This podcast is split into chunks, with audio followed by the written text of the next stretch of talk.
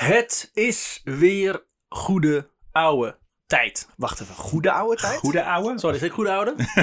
Take twee. Het is weer goede oude tijd. Laat ik, yeah! Laat ik dit niet terugluisteren en dan horen dat je het eruit hebt geknipt. Hè? Nee, nee, zeker niet. De Nederlandse Geschiedenis podcast waarin ik, Remi Kaan, verhalen vertel aan mijn uh, twee beste goede vrienden. Tim. Sjors. Nog steeds. Gaat weer wijzen. Fucking ongemakkelijk. Oh. Doe dit niet. We zijn er weer. Ja. Verhalen um, die wij uh, voorbereid hebben zitten verstopt in uh, enveloppen met een bepaalde kleur. De kleur geeft ook aan wat een beetje de naarheid van het verhaal zou moeten zijn. Maar niet altijd klopt dat. Nou nee, we, we hebben, er is gewoon steeds een beetje discussie over wat, wat is nu, wat ja. is ja. nu wit, Kijk, grijs, voor mij is zwart. Het heel, voor mij is het heel duidelijk, maar Sjors heeft er, uh, er zijn andere ideeën bij. Ik heb er kant. zeker andere ideeën bij, ja. Maar hij schrijft niks, dus hij moet er op zijn mond houden. Ja, precies, um, uiteindelijk komt het daarom neer. Ja. Het is gewoon Sjors. Dus uh, we hebben nog drie enveloppen liggen, want we zitten natuurlijk de aflevering twee op opnamedag. Uh, ja. Wat is het van zestien? Nee, vijf december. Veel. Ja. Op Sinterklaasdag. Dus, wie, uh, wie gaat er kiezen? Nou, er zit één verhaal voor jou tussen. Het is, uh, het is Sinterklaas. En, uh... nee. en hij is wit. Ja. ik waar, ik, ik waar werkte inderdaad naar de Pieten waar heen. heen. Waar ga je heen? Ik zeg zwart. Oké, okay, nou. We hebben twee zwarte enveloppen. Er dus zijn twee zwarte enveloppen, Sjors... maar ik weet dat er eentje van jou is. Ja, de andere is van Remi. Dus en de andere is van Remi. Dus de vraag is, wie gaan we horen? Um, nou ja, eens even, even voelen, even op gewicht. Ja, zeker deze. Geen idee. Geen idee. En uh, Remi's tablet ligt nog steeds op te laden. Ja. Want die ging er de volgende af, vorige aflevering kapte die er opeens mee. Goed voorbereid. Remi Kaan, nou, hoi. Hoi, hoi, hoi. Zullen er nog shout-outs gebeuren? Ja, daar doe jij even de huishoudelijke mededelingen zien. Oh, nou, uh, zoals altijd een hallo naar onze luisteraars in Paramaribo. Die ja. er zijn, wat ja. we nog steeds niet kunnen geloven. Fantastisch. Ja. Uh, onze enige vriend van de show, Ruben Verwij. En als je, nog een, als je luistert en je bent nog geen vriend van de show, ga dan alsjeblieft naar Vrienden van de Show. En ja. word vriend. Word vriend. We hebben verhaal nummer zeventien. Verhaal ja. nummer zeventien. En Remi. En iets van Remi. Ja. Nou, pak ik even die andere envelop. Uh, sorry. Uh, nee, nee, nee, nee, nee, nee, nee, nee. Hoera. Uh, en als je het ook nog niet gedaan hebt, volg ons op uh, Spotify. We zijn tegenwoordig ook op Stitcher. Dat is een ander uh, podcastplatform, zeggen ze. Um, wat nog meer? Ja, Facebook, Instagram, de hele teringzooi. Ja, dat inderdaad. Tim en ik gaan af en toe een beetje weg van de microfoon, omdat we ondertussen ook nog lekker feestelijk krentenbrood aan het eten zijn. Aan en als er iets goed is voor een podcast, wil dat je tussendoor aan het eten bent. Ja, heerlijk. Ik ook thee. Dus als je dat hoort slurpen, dan is dat hopelijk thee. Ja, vijf... thee ook. Normaal drinken we bier. Vijf... Ja, god, maar dat komt ook dat we nu al twee keer op zondag... Fuck jou met je lepel. Dat we twee keer op zondag zijn gaan opnemen om veel te vroeg. Ja, ja dat komt er elke... Elke keer als ze in de avond willen optreden, dan, of optreden, opnemen is, uh, kan Tim niet. Zo. vijftien hoor. Ja, in, het, inmiddels trouwens wel hoor. Inmiddels is er voor mij s'avonds niet ja. meer zoveel te doen. vijftien augustus achttien drieënnegentig. Oh, oké. Okay. In het gezin van Johannes Matthäus de Droog en zijn vrouw Johanna, want... Destijds heette gewoon iedereen hetzelfde. Ja, ze, ze waren gewoon allebei fucking narcistisch. Oeh, jouw naam is bijna mijn naam. Mm. Aantrekkelijk. Wordt een uh, zoon geboren. Johan. Ja. En die noemen ze, zoals normaal is in die tijd, Johannes Matthäus de Droog junior. Lekker dan. Zijn vader, Johannes senior, vonden ze heel handig. Ja, ja, ik ben er nog steeds. Ja, zijn vader, Johannes senior, is getrouwd met zijn tweede vrouw. Johanna. De gebedsgenezeres. Johanna. Van zijn eerste vrouw, die ook Johanna heette. Ja. Uh, van zijn eerste vrouw, die ook Johanna heette, is hij vrij plots gescheiden. Dit komt voornamelijk omdat hij drie jaar na het huwelijk overleed. Nou, oh. Ja. Dat helpt niet. Dat is een hele slechte huisvrouw. Nou, ligt hier alleen niet, maar te Ik hoop niet dat jij trots bent op deze zin, Remi. Hopen dat het geen vechtscheiding was. Ja. Dat is namelijk gewoon moord. Ja. En uh, deze is voor het uh, slachtoffer van huiselijk geweld. Tim van Dul, dames en heren.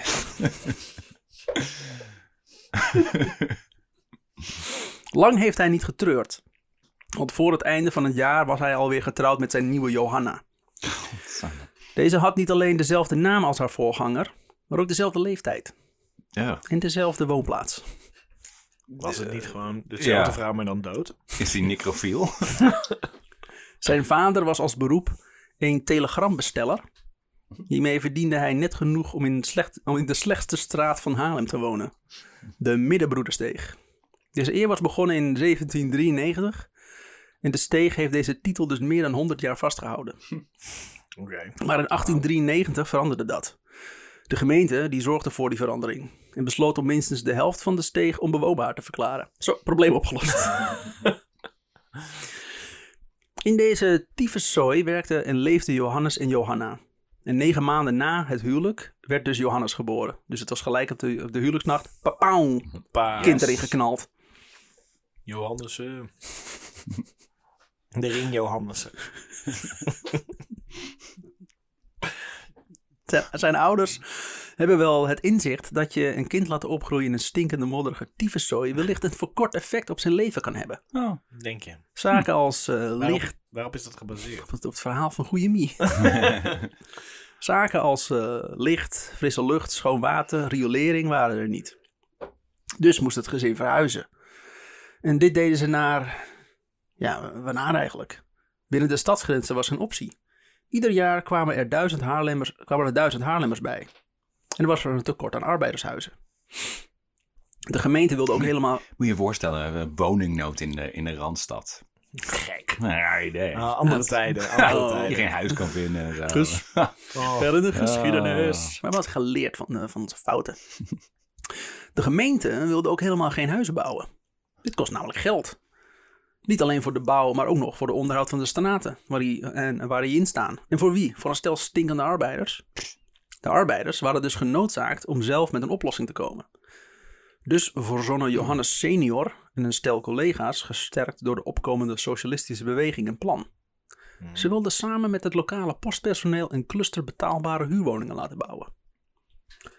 Toen Johannes junior een half jaar oud was, zat zijn vader strak in pak... met zijn imposante walrussnor bij de notaris. Had hij echt een snor of heb je die erbij verzonnen? Nee, hij had echt een goede... Hij had geen snor, hij had gewoon een potje met daarin de snor van een ja, walrus. De walrus. Die deed het meeste... Die droeg hij al met zich bij zich. Die, spra- die praatte het meest. Jonas zat er al een beetje bij. Die dag werd de co- coöperi- uh, coöperatieve bouwvereniging Ons Doel in het leven geroepen. Johannes senior als voorzitter had de taak om die dag zijn handtekening onder de akte te plaatsen. En toen ging het hard. Ze namen voor zevenentwintigduizend euro, uh, de euro gulden. Hm. Ik heb hier een, een valuta die nog niet bestaat. Ja, de goedkoopste aannemer aan die ze konden vinden. Die ramden wat huizen de grond in, in de, in de Leidse buurt. En in achttien vijfennegentig trok het gezin een gloednieuw huis binnen. Het huis had een voorkamer met maar liefst twee kasten. Huh. Wajo. Ja, luxe beesten. Nou. Een achterkamer met een bedstee en, naast de keuken ge- en, en, een, en een naast de keuken gebouwd privaat. Een toilet. Wow, een, een binnenshuis. Ja, Hoehoe. In de keuken. Fancy. Dat er weer al. Waar de gemeente tweemaal per week de meuk kwam legen.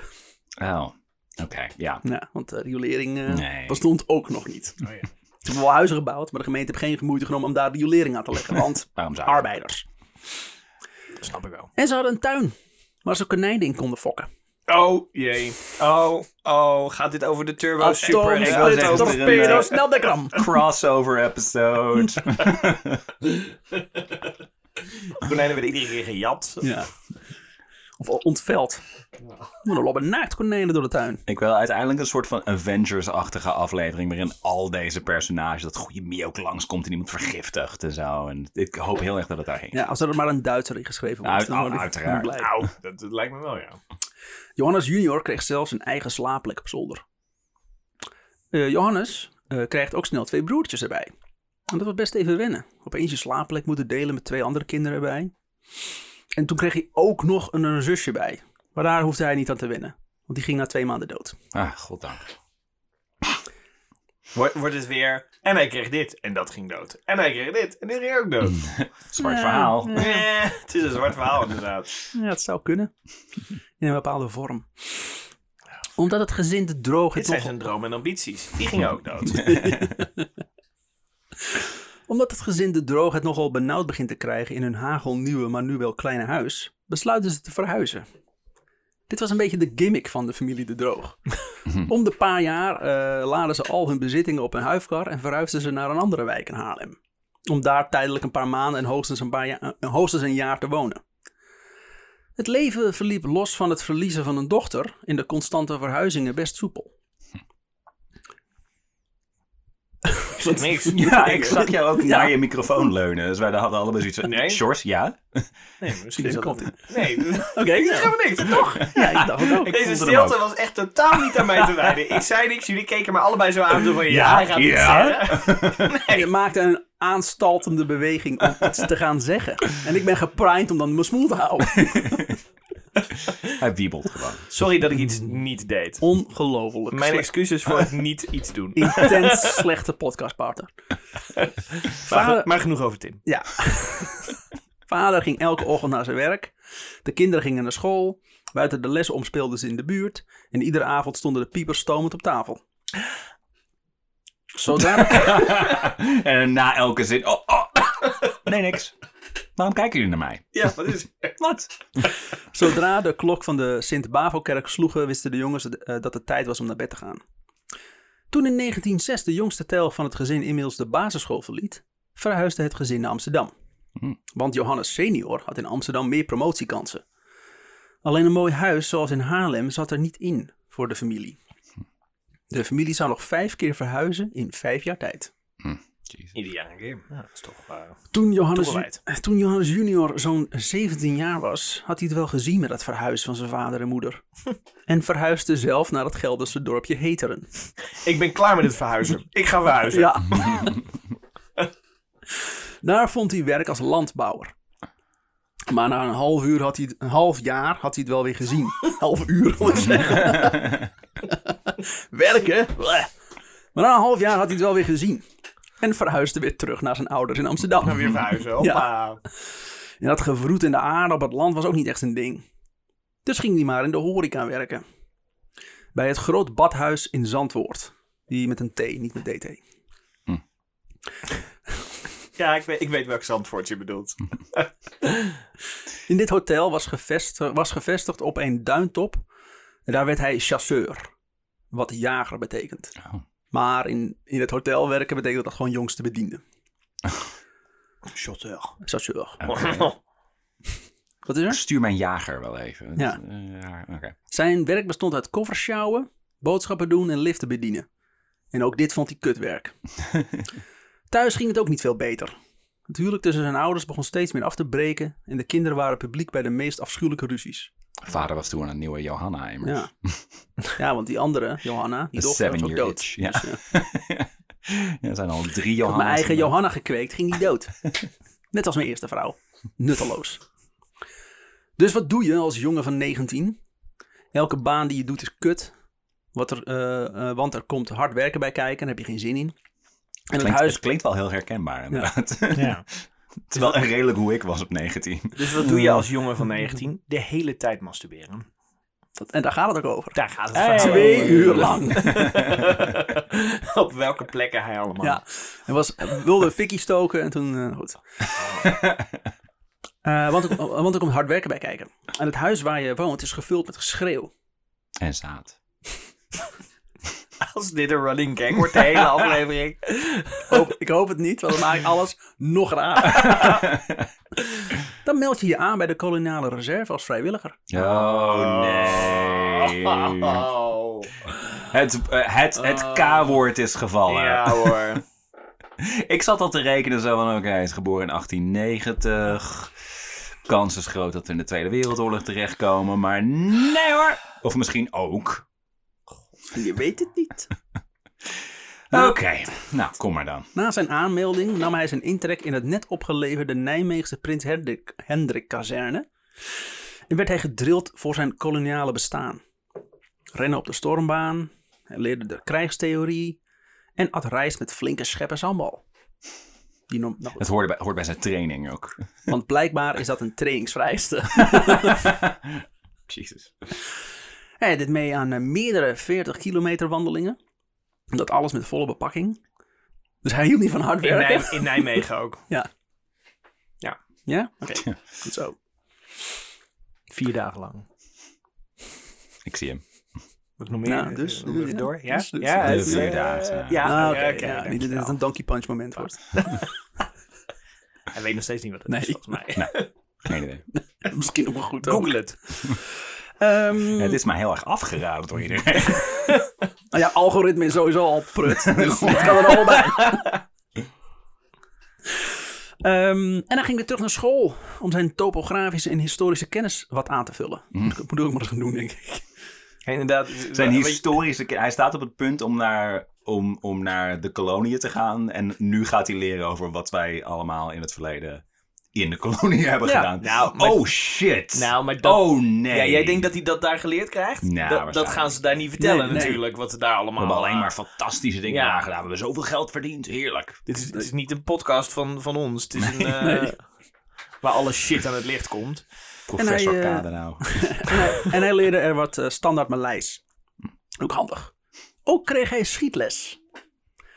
En hij was daar een natuurtalent in. Gezegend met een vaste hand en een scherpe blik... schoot hij zich zo door het onderdeel heen. Schietles. Staat ervan te kijken dat hij überhaupt die taal hoeft te leren. Zo van, nee, je schiet. Dat is toch de enige ja, taal die wij ja. daar gebruiken. Hij spreekt een lood. Ja. In zijn vrije tijd zopen ze zich helemaal klem... en neukten ze er alles op uh, los wat vast zat. Hij heeft eindelijk zijn plek in Nijmegen. In Nijmegen. Ja. Of dat nu lokale meiden waren die zich graag door een garnizoen wilden laten uitwonen. Zo, dat is een beeld. Misschien had ik even moeten wachten voordat Sjors een theeje door had geslikt. Oh. Ja, hij is weg. Oh, oh, oh. Zo. Ik doe er bijna in. Maakt niet uit. Ik wist niet welke kant die slok op zou gaan. Nee, ik ook niet. Oh. Dat is heel spannend. Oh. Ja. Uh, of uh, de door mindere manschappen vonden hun troost bij de prostituees aan de Waalkade en de Voerweg. Dus de mooie mensen die ramden alle jonge meiden het bed in. En de mindere manschappen die gingen naar de hoeren. Hoe dan ook, veel zaad. Ja, Dit dat, du- dat is negentien hè. Dit duurde vier maanden. Op veertien augustus uh, ging uh, Johannes zes jaar aan de slag als geniesoldaat tweede klasse aan de koloniale troepen. Zowel, zowel in als buiten Europa. Hier verdiende hij tweehonderdvijfentwintig gulden per maand mee. Waarvan er vijfenzeventig... Uh, gulden zeker? Ja, gulden. Waarvan er vijfenzeventig in de Rijkspost spaarbank werd ingelegd. Dat was verstandig, want anders zou hij die eigenlijk gelijk verbrassen. Ja. Dus dat moest ja. verplicht in die uh, spaarbank. Ja, ze wisten wel hoe soldaten in elkaar zaten. Ja? Ja, ja. ja met organen en zo. Dus hangt er een soort van vel omheen, botten. Een soort van vel eromheen. Na een kort afscheid thuis stapte hij op de boot naar Nederlands-Indië. Na vijf weken varen kwam hij aan in zijn nieuwe land. Of zoals hij het zag, zijn nieuwe domein. Ja, ja zoals hij het waarschijnlijk zag, nog steeds precies hetzelfde land. En met dit alles nieuws hoort ook een nieuwe naam. Johannes paste niet meer bij hem. En de lokale bevolking vond een naam zoals Johannes nogal moeilijk om uit te spreken. Dus ging hij vanaf nu door het leven als Johnny de Droog. Johnny de Droog? Johnny je kan de Droog. Je eigen naam kiezen. Waarom niet fucking... De Atoomsfero. Sneldekram de Droog. Ja, ja, ja. De Droge. Ook een repressie schepsel van een bedorven ploeten natuurlijk. Johnny de Droog. Je keek een beetje zo van... Kennen jullie deze naam? Het zegt nee. mij niks. Maar... De Droog was achternaam, hè? Dat ja. die naam had hij al. Ja, maar Johnny de Droog. Johnny ja. de Droog. Mijn naam is Johnny de Droog. Hallo. Pachieu, pachieu. Dry Johnny. Dus mijn broer Kees. ja. Mijn neef Arie. En Oost-Indië beviel Johnny wel. Hij genoot van de vrijheden, het werk en het afgedwongen respect wat daarbij kon kijken. Ja. Afgedwongen maakt hem niet uit. Respect is respect, ja. Hij verloofde zich op uh, zeventigjarige leeftijd met uh, je, je, Euge Portier. Euge Portier, kutnaam. Die uit het, die uit het dorpje Ketandan kwam. Dus de plaatselijke inwoner. Ja. Johnny werkte inmiddels al niet meer voor het leger. Hij was met groot verlof, oh. zoals dat heet. Na zes jaar als, uh, en als enige promotie tot geniesoldaat eerste klasse had hij het wel weer gezien. En is hij gaan werken... Geen ambitie. En hij... Totaal geen ambitie. En hij is hij gaan werken bij de Langen Rubber Estate als tweede machinist wachtendoener.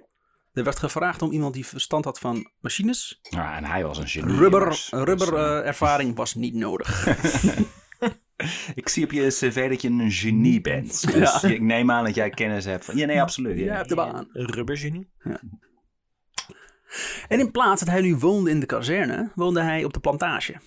Op de plantage verzorgde hij ook de bewaking. Het kerstverse echtpaar... Kreeg als, de... als in, hij, hij zorgde dat er, dat, dat er bewaakt werd... of hij verzorgde de mensen die bewaakten. Dat zou nog kunnen, ja.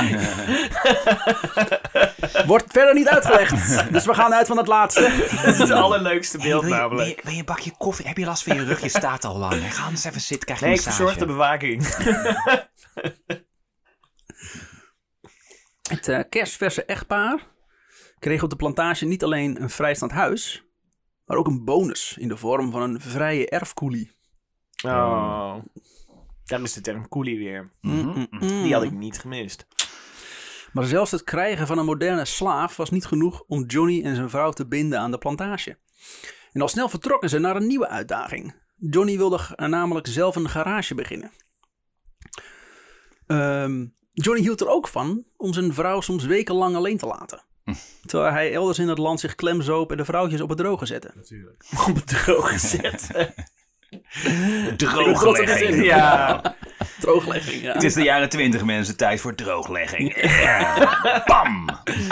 De t-shirts zijn zich wel aan het vormen. Ik ben trots ja. op die zin. Remi Kaan mijn naam. Ja. Licht is geen mijn naam.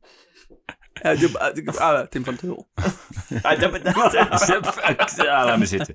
Dat, ja. Het geld dat hij voor gebruikte kwam uit de zaak. En hij liet eigenlijk niets over aan Eugene. Zo noemde ze zich nu. Want ra- naam is iets raars in die tijd. Die zich in deze ellende zich genoodzaakt voelde om zich te verhuren als coolie. Ah. In september negentien negenentwintig was Eugenie er helemaal klaar mee. En er verscheen in het nieuws van den dag voor Nederlands-Indië een oproep. Of een zekere Johannes Matthäus de Droog zich thuis wilde komen melden. Zo. Oh, zo. Passief, uw vrouw passief. Wilde opgehaald worden uit de ballenbak. Of ze zich alsjeblieft even thuis wil komen ja. melden. Oh, kut, dat ben ik. Oh. Oh. Oepsie, flopsie. Ik ben Johnny. Is het al zo laat? Oh. Oepsie, flopsie. En of hij dat wilde komen doen voor vrijdag achtentwintig februari negentien dertig. Ja, want dan sluit de boel. Ja, maar dit melden ze dus in september negentien negenentwintig. Zo. Dus hij heeft, wat, wat heeft hij, vier maanden de tijd? Nee, langer? Vijf. Ja. Jeez. Maar hij kwam nog steeds niet. Dus Eugenie uh, vraagt een scheiding aan. En Johnny moet nu naar de rechtbank komen om zich uh, de echtscheiding te aanvaarden. Doet Dit gebeurt weer via een advertentie in de krant. Want ze weten nog steeds niet waar hij zich bevindt. Ze weten ook ja. niet of hij het überhaupt leest. Dat is ook nog eens een grap. Misschien leest hij dat ja. niet. Pas uh, twee jaar later, in negentien drieëndertig, lukt het Nini Portier. Want ze noemt zich nu Nini, want naam is raar. Want Remi kan het niet uitspreken. ja. Dus nou, ik doe mijn naam wel veranderen, want Remi heeft steeds veel moeite mee. Ja. Om van uh, Johnny te scheiden. De reden waarom Johnny niet op kwam dagen, terwijl er meerdere keren gevraagd is dat te doen, komt omdat hij nooit die advertenties heeft kunnen zien. Ja. Johnny was namelijk al in negentien zesentwintig, zeven jaar voordat de echtscheiding werd uitgesproken, op de boot gestapt naar Nederland. Ah. Op een teringlijn. Nou, dus in Wat zijn hoofd lul. was hij al wel redelijk gescheiden. Ja. ja. Ik denk niet meer, niet meer dat hij, hij heel erg moeilijk... Had hij nou kinderen? Nee, geen kinderen. Oké. Okay.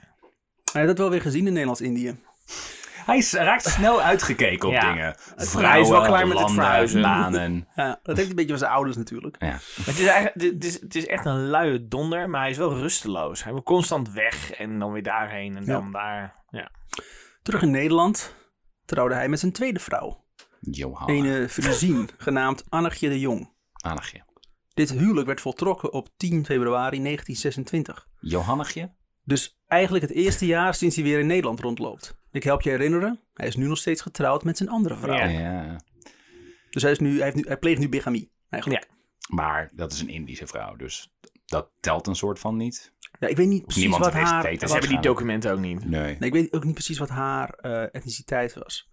Oh. Het kan natuurlijk ook gewoon een blanke vrouw zijn die in uh, Nederlands-Indië was. Oh, ik dacht dat zij echt Indisch was. Maar okay. Ja, dat dacht ik ook, maar het is nooit echt ergens... Ze kwam uit dat dorpje. En ze verhuurde zichzelf als coolie op een gegeven moment. Maar coolie is gewoon een, een, een soort van vakterm geworden daar. Ja, dus dat konden ook blanke mensen zijn. Ja, betaalde arbeider was een coolie. Ja, ja, oké. Okay. Ja. Het huwelijk van zijn ouders was inmiddels ook al een gedane zaak. Zijn moeder was al geruime tijd ernstig ziek en moest eigenlijk continu verzorgd worden. En daar had pa geen zin in. Ja. Toon de Droog... Komt een vrouw bij de dokter. Toon de Droog, de broer van Johnny, die inmiddels getrouwd is, was eerder bij zijn ouders ingetrokken, samen met zijn vrouw. Pas toen pa de Droog uit huis vertrok... Uh, dus toen pa de Droog uit huis vertrok om een derde vrouw te zoeken, zorgde de schoondochter voor moeders. En is Toon aan het werk als stereotypeur bij Dagblad De Telegraaf. Ja.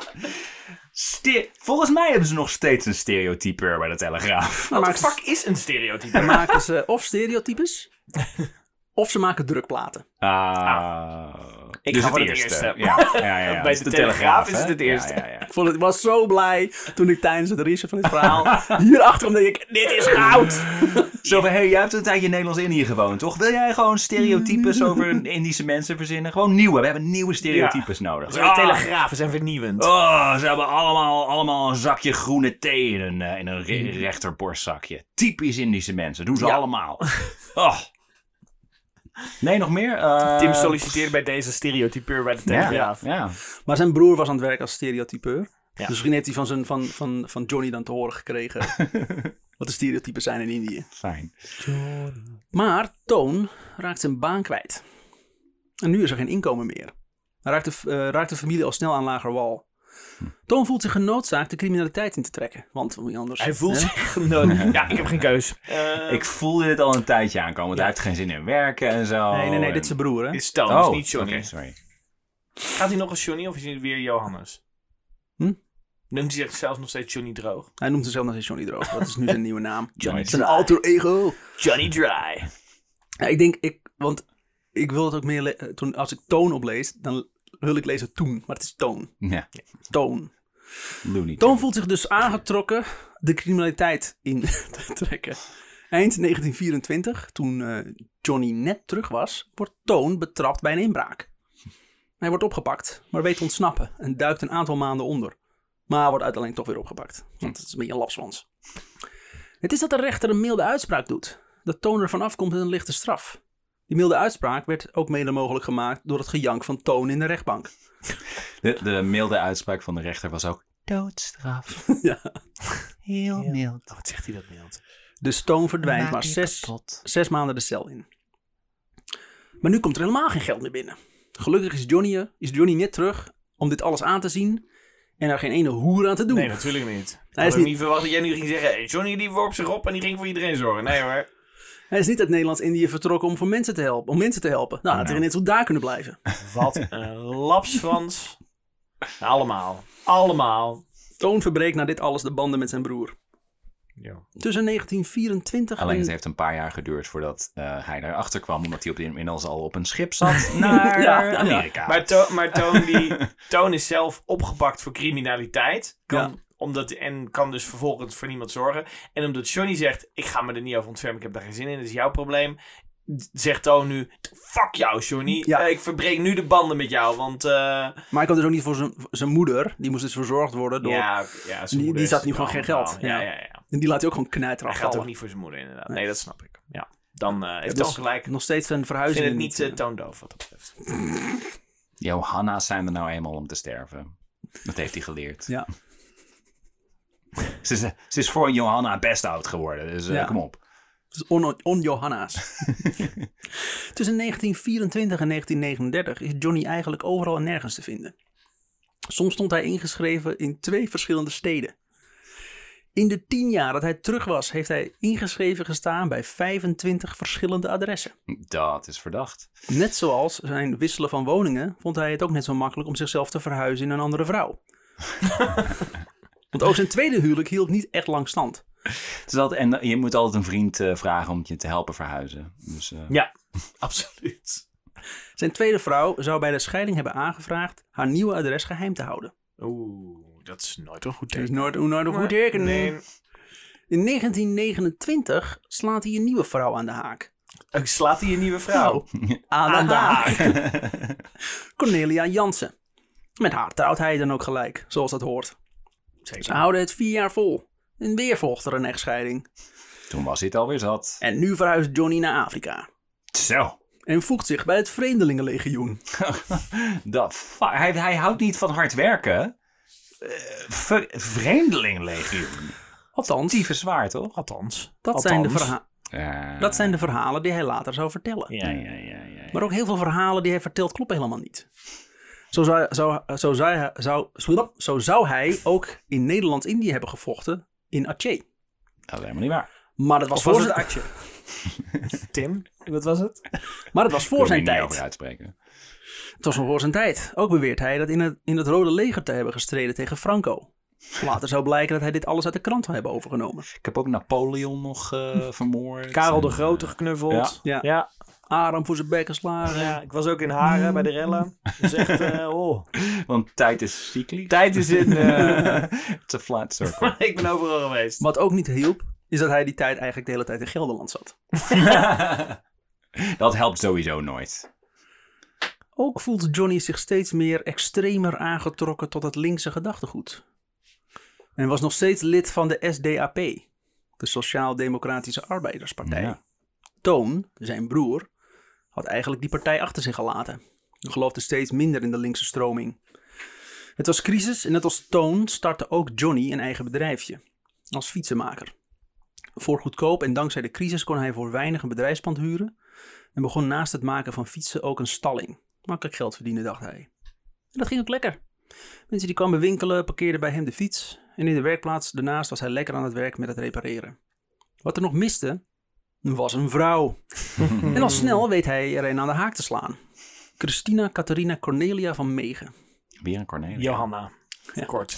Een eenendertigjarige dochter van een sigarenmaker. Die geen dans kan. En dansleraar. Dat ook al. Johnny is nu veertig trouwens. Oké. Okay. En al snel trok ze bij hem in. En niet alleen, want uit een eerder huwelijk is er een zoontje meegekomen. Ja. Oh. Oh. Die door mensen wordt omschreven als een teringjoch.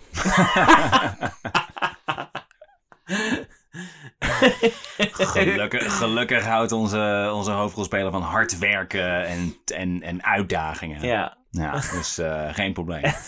Het is zijn... gaat echt niet zo op de Johnny benen. In het kutjoch. Ja. Ja. Dat is Suske Wiske album. Klinkt als een soort slechte bandnaam. Dan is het Johnny in het kutjoch. Oeh, dankjewel DigiTumo voor de shout-out. Het is zijn vierde en laatste huwelijk. Oh. oh. Ja. Het leven gaat lekker voor Johnny. Leuke vrouw en een zoontje erbij waar hij zelf goed mee omgegaan, want hij is zelf ook een teringleier. Hij snapt het wel. En zijn uh, zaak draait ook lekker. De Toon gaat ook goed. Hij heeft een uh, schoenmakerij. Zijn uh, zoon helpt mee. Hij is toonaangevend. En hij heeft twee knechten aangenomen om hem te helpen. En dan vallen de Duitsers Nederland binnen. Ja. De meidagen waren hectisch. In de straten waren gevechten tussen burgers en militairen. Mayday. En een buurman van Toon was getroffen door een kogel... terwijl hij voor het raam zijn krant had, zat te lezen. Die zit je net een lekker krantje de Telegraaf, Telegraaf te lezen. Ja. Moet je ook niet tijdens een shootout gaan zitten... Ja. je krant gaan zitten lezen. Ja. Nee, maar nou, ik denk, niet dat, ik denk niet dat er een shootout was. Ik denk dat, dat nee. iemand zag dat hij de Telegraaf aan het lezen ja. was... en dat hij dacht, echt. Die man moet neer. Ja. Fascist! Bam! Maar de droogjes kwamen er zelf zonder kleerscheuren vanaf. De moeder van Toon en uh, Johnny vraagt of ze allebei naar haar willen komen. Ze maakt zich zorgen. En zo worden Toon en Johnny na al die jaren toch weer herenigd. Er wordt alles uitgesproken. Het viel Toon wel op dat, uh, hoe, hoe anti-Duits Johnny was. Er is nooit iemand die zo anti-Duits is. Wat hebben de Duitsers ons ooit aangedaan? Ik ben zelf ook een beetje tegen Duitsers, want wat ze doen kan echt niet. Maar hij is echt zo anti-Duits. Ja. Ik zal er bijna bang voor worden. Beetje overdreven. Beetje... Is Johnny langzaamaan een held aan het worden? Van Lapsons tot held? Nee, ik weet het Zou het? Niet. Zo ook ene Fred van Stegeren. Dat is een verpleger die vaak zijn fiets bij hem in zijn stalling zette. In zijn dagboek beschrijft hij dat meneertje, dat was zijn naam voor Johnny, meneertje, onbeperkt vertrouwen in krijgsverrichtingen had. Dat hij toen hij hoorde dat de moffen op de boot naar Engeland wilden gaan, maar dat ze die toch moesten afblazen, dat hij dat ronduit hilarisch vond. De fietsenmaker wilde een veranderd Nederland. Geen partijgevechten meer. De koningin en de jongere krachten moeten meer te zeggen krijgen. En dus vraagt Johnny bij de net opgerichte Nederlandse Unie een lidmaatschap aan. Omdat, ze, omdat deze zo scherp stelling nam tegenover de landverraders. Oké. Okay. Dus de Nederlandse Unie heet dit. En dit is, een, neem ik aan, een, een, een underground. Een illegale, illegale beweging. Daar ga ik vanuit, ja. ja. In de, nu, toen nog niet. Toen kreeg je lid worden, kreeg je een speldje ook. Hmm. In de zomer van negentien veertig wordt bij, hem, uh, wordt bij een handgemeen tussen een agent en Johnny, Johnny gearresteerd. De agent wilde een vrouw bekeuren omdat deze een speldje van de Nederlandse Unie op had. Ja. En Johnny kwam tussen beiden en sloeg uiteindelijk de agent op zijn muil. Maar hij komt er met een sisser vanaf. En na een dag loopt hij alweer vrij rond op straat. Johnny is niet uh, vies van een goede matpartij. En helemaal niet met de vijand. De vijand, hè. Ook begon hij met het dragen van vuurwapens. Die hij overigens aan iedereen die er niet om vroeg liet zien. Hm? Zo komt hij een keer Gerard Maassen tegen, die in mei negentien veertig met het korps rijdende artillerie tegen de Wehrmacht had gevochten. En uh, Gerard zegt, ah Johnny, hoe gaat het ermee? Wat doe je tegenwoordig? Het antwoord bestond uit het openslaan van zijn jas en het laten zien van zijn wapen. Wat heel raar is. En dan, en dan, ja, dit. En dan gewoon weglopen. Oké. Okay. Oeh. Dus. Hij is, uh, het is, het is wel een echte Johnny geworden. Hij gedraagt zich wel heel Amerikaans ineens tegenwoordig. Johnny, hallo. Hier is een wapen. Oh, met sporen. Howdy, partner. Johnny Dry. Johnny Dry, ja. Grappig. Amusant. Dat is een grapje. De, het, Nederlandse ver... het Nederlandse verzet, of de illa- illegaliteit, zoals het werd genoemd, stelde in het eerste bezettingsjaar niet echt iets voor. Amateurisme is, is hoe, de, hoe je dan ook het beste kan omschrijven. Ja, maar ze, ze, ze wisten niet hoe geen, ze dit moesten doen. Want het waren ook geen spionnen, het waren gewoon bakkers en fietsenmakers. Ja. Ja. Gewoon, gewoon mensen die, ja. die gewoon zich gingen verzetten. Dus kapot die... ergerde aan, uh, aan Duitsers, dus Nederlanders. Johnny vond dat het anders moest. En besloot in de herfst van negentien veertig een wandelvereniging op te richten. Hm? Ja. Dat zal ze leren! Ja, dat snap ik wel. Snap ik wel. Ja, ja. Ze, Duitsers zijn meer van marcheren en ja, wandelen. Ja. Dat is wel iets waar ze echt niet tegen kunnen. Dan gingen ze voor Duitsers lopen. En ja. Duitsers, doorlopen, doorlopen! Nee, en gewoon heel rustig blijven wandelen. Van die Nordic walking. Wacht maar tot hij straks met zijn wielrenvereniging komt. Die zijn pas irritant. Oh. Voor toen begon ze ook fietsen ja. in te nemen. Ja. Nee! Zo schrijft Toon van Londen, dat is een andere Toon, okay. met het doel om een verzetsgroep op te richten. Eigenlijk was het de eerste knokploeg, genaamd oh. de Slapende Leeuw. Oeh, Oeh. lekker. Klinkt wel... Uh... De Sleeping Lion klinkt cool, Slapende Leeuw klinkt gewoon kut. Oh, en ook niet handig, want je hebt niet zoveel aan een slapende leeuw. Nee. Niemand?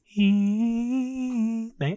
Slapende leeuw. Ja, ik dacht van samen door, maar nee hoor. Nee, is goed. Een vernietigende blik van Remi. Ja, ja fuck Remi. Het af en toe, het af en toe aftuigen van N S B'ers moest plaatsmaken voor zwaarder geschut. En Van Londen omschrijft. Spelenderwijs bracht hij ons toe om wapens te gaan verzamelen. Hoe is dit dat gaan doen? Met Duplo. Ja. De een wist nog wel een begraven geweer uit de oorlogsdagen. En de ander had nog wel ergens een bagnet verstopt. Oorlogsdagen als, als in... De oorlogsdagen in Nederland. Een paar weken geleden. Ja. Okay. Ik dacht eerst de Eerste Wereldoorlog. Ja, maar Nederland, daar hebben we niet aan meegedaan. De Tweede Wereldoorlog van Nederland duurde maar een paar dagen. Daarna waren we gewoon bezet. Nou, vijf dagen, ja. ja. ja. Een ander had een, uh, een bajonet verstopt, of een bajonet verstopt. Ik zeg altijd bajonet trouwens. Wat die kan. Yo, don, don, don, don, don, don. En met een bajonet. Het is net een banjo. Uh, deze wapens werden dan schoongemaakt en gepoetst. Om vervolgens nutteloos te blijven. Ja, ze werden de hele tijd in de grond gelegen. Je schoonmaken wat je wil. Maar ook werden er wapens geleverd door een infanterie, door infanteriekapitein. Ene Christian Frederik van den Berg. Hm. Die af en toe langskwam met wapens en munitie. Een paar keer per week kwamen groepjes oud-militairen naar de fietsenstalling van Johnny om daar plannen te bespreken. Johnny stond aan het hoofd van deze beweging. En hij was twee keer ouder dan de meeste van zijn pupillen. Dat vind ik ook zo mooi. Oud-militairen, denk ik, aan oude mannen die uh, voor in vijf mei... Uh, ja, nee. Maar dat zijn gewoon jongetjes van negentien. Soldaten, ja. Ja, ja. En Johnny is veertig, eenenveertig, zoiets. Oh ja. Johnny stond aan het hoofd van deze beweging. Hij was een soort twee... Oliver Twist. Maar hij had ook overal gediend natuurlijk. Ja. Overal is hij geweest. Ja, hij heeft met iedereen, iedereen gevochten. En de kloonoorlog heeft hij gevochten. Ja, absoluut. Ja. Clone Wars. Sauron heeft hij verslagen. Hij persoonlijk. Was, uh, ja, het zout in zijn ogen gegooid. Oh, wacht, welke aflevering is dit? Nee, hij was uh, twee keer ouder dan de meeste van zijn pupillen. Hij had de militaire ervaring en zijn charisma hielp daar zeker bij. Gerard Maas omschrijft... Hij was een uh, fel tegenstander van de Duitsers, van de Duitsers. Zijn taal liet niets te wensen over en inspireerde iedereen. Toon van Londen zegt: Johnny was een onbehouden beer van een vent. Net zo sterk en met een soepele omgang van een tijger. Zijn kalende kop en vooruitstekende kin waren uitermate geschikt om indruk te maken op de jongens die, bij hun, die, bij, die hun bij hem uh, zijn fiets kwamen stallen. Die hun fiets bij hem kwamen stallen. Tering, Remi. Heb je die kin gezien? Zo. Oh, oh ben zo blij dat ik mijn fiets daar neerzet. Die steekt vooruit. Oh. Oh. Zou ik, zou, ik mijn, zou ik mijn fiets tussen, tegen zijn kin aan kunnen zetten? Oh, zou ik het vragen? Zou ik vragen? Oh, oh ja. ja. Oh. Vertel me meer. Wil jij je fiets op het droge zetten? Komt ie maar. Vind ik zo standaard. Hij was de onbetwiste leider die onvoorwaardelijke, gehoor, die onvoorwaardelijke gehoorzaamheid eiste. Nou, dat, dat, we hebben weinig leiders. Ja. Hij eiste de, de, de discipline die hij zelf ook altijd heeft ja. getoond. Ja. Daarom gaan we eerst naar Afrika. Dat zeggen we gewoon. Dat gaan we helemaal niet. Maar goed. En dan Nederlands-Indië. Als iemand je daar aanspreekt die zegt dat ze mijn vrouw is, ze liegt. Ja. Geen kranten kopen! De jongens waren onder de indruk van zijn verhalen. Keken tegen hem op. Ook gaf hij demonstraties met zijn F N-pistool. Dat is het standaardpistool van het Nederlandse leger destijds. Ik zie me nu voor me dat daar allemaal van die jongens zitten. En dat hij iedere keer zo zijn wapen uit zijn hotspot. En daar trucjes mee doet. Zo. Nou, dat... Kijk, ik kan hem ook draaien zo. Mijn vinger zo. Super cool. Johnny Dry. Zo. Yeah. Dan heb ik een verrassing voor je. Dat deed hij. Johnny Dry. Ja, en de trucjes mee. En dan ging, ging schiet. Hij ging ook wel eens met een... Ging hij achterstevoren. Achterstevoren met een spiegeltje. Ging hij... Ja. Zo fijn. Is dit de origin story van Lucky Luke toevallig? Ja. Johnny Dry. Maar hij was ook heel goed met... Nou, hij raakte wel het doel. Dus hij was er echt heel goed in. Um, Ik zeg Johnny, jullie Dry. Johnny Dry. Ja, als verzetsheld. Ja. Hard geluid uit die kelder. Och, ik hang, ik hang aan zijn kin. Ja. Mm. Zijn volgelingen noemden hem baasje. Baasje. Oké. Okay. De leden moesten contributie afdragen van een paar dubbeltjes per maand. En ze werden met regelmaat gedrild. Ja, verzet is niet uh, goedkoop, jongens. Nee. Wel dan... Nederlands verzet, hè? Ja. Ja. Moet ook nog wel een beetje verdiend worden. Maar als ik dan langer blijf, krijg ik dan korting? Oh, absoluut. Ja, ja, ja. Moet twee keer gedrild worden, dan betaal je er minder voor. Dan moesten ze naar het bos komen. Om gedrild te worden. Om vervolgens door Johnny, die zijn ervaring als oud-reservist kon gebruiken, om de jongens helemaal af te knijpen. Toon van Londen omschrijft. Hij schold ons uit voor een zak met botten en een vuilzak. En de jongens stonden te zwaaien met stukken hout en beelden in hoe ze die rotmof in elkaar sloegen. Dat de Droog klonk als, een, als nagels over een schoolbord namen ze verlief. De Droog stond namelijk bekend als iemand met een hoog stemgeluid. Ja. Dus het was best zo. Johnny Dry. En was Johnny Dry. Oh, stomme uh, vuilniszakken die jullie zijn. Ja. Dit is ook helemaal lachen. Nou, uh, zak met botten die je bent. Kom op. Lopen. Wat maar verhouden. Het klopt toch. Schoppen met de tanden geven hoor. Hij is discipline. Het is te verstaan. Jezus.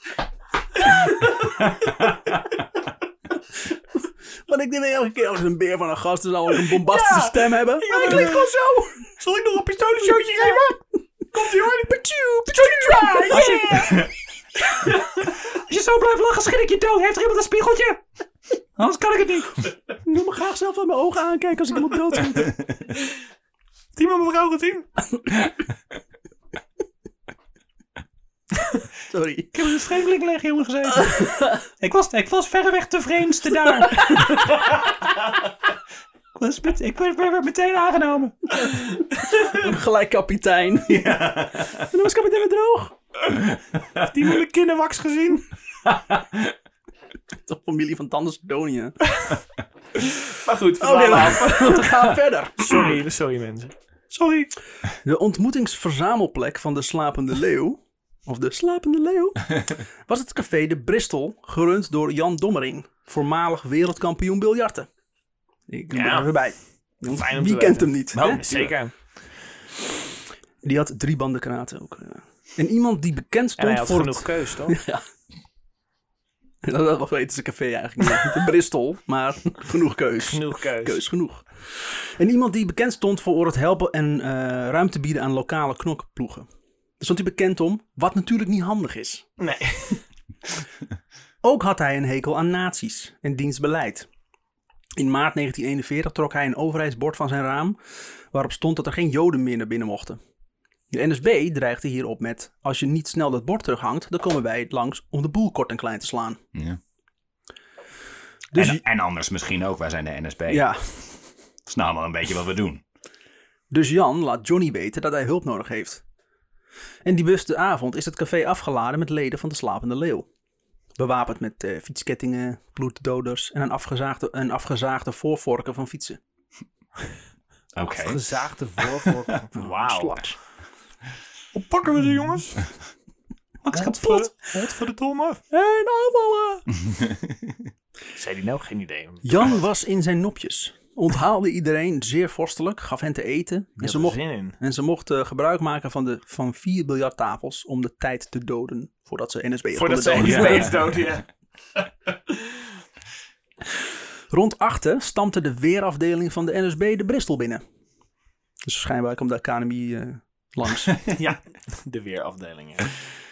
Uh, Paulusma. Die viel het op dat er heel, wel heel veel mensen waren.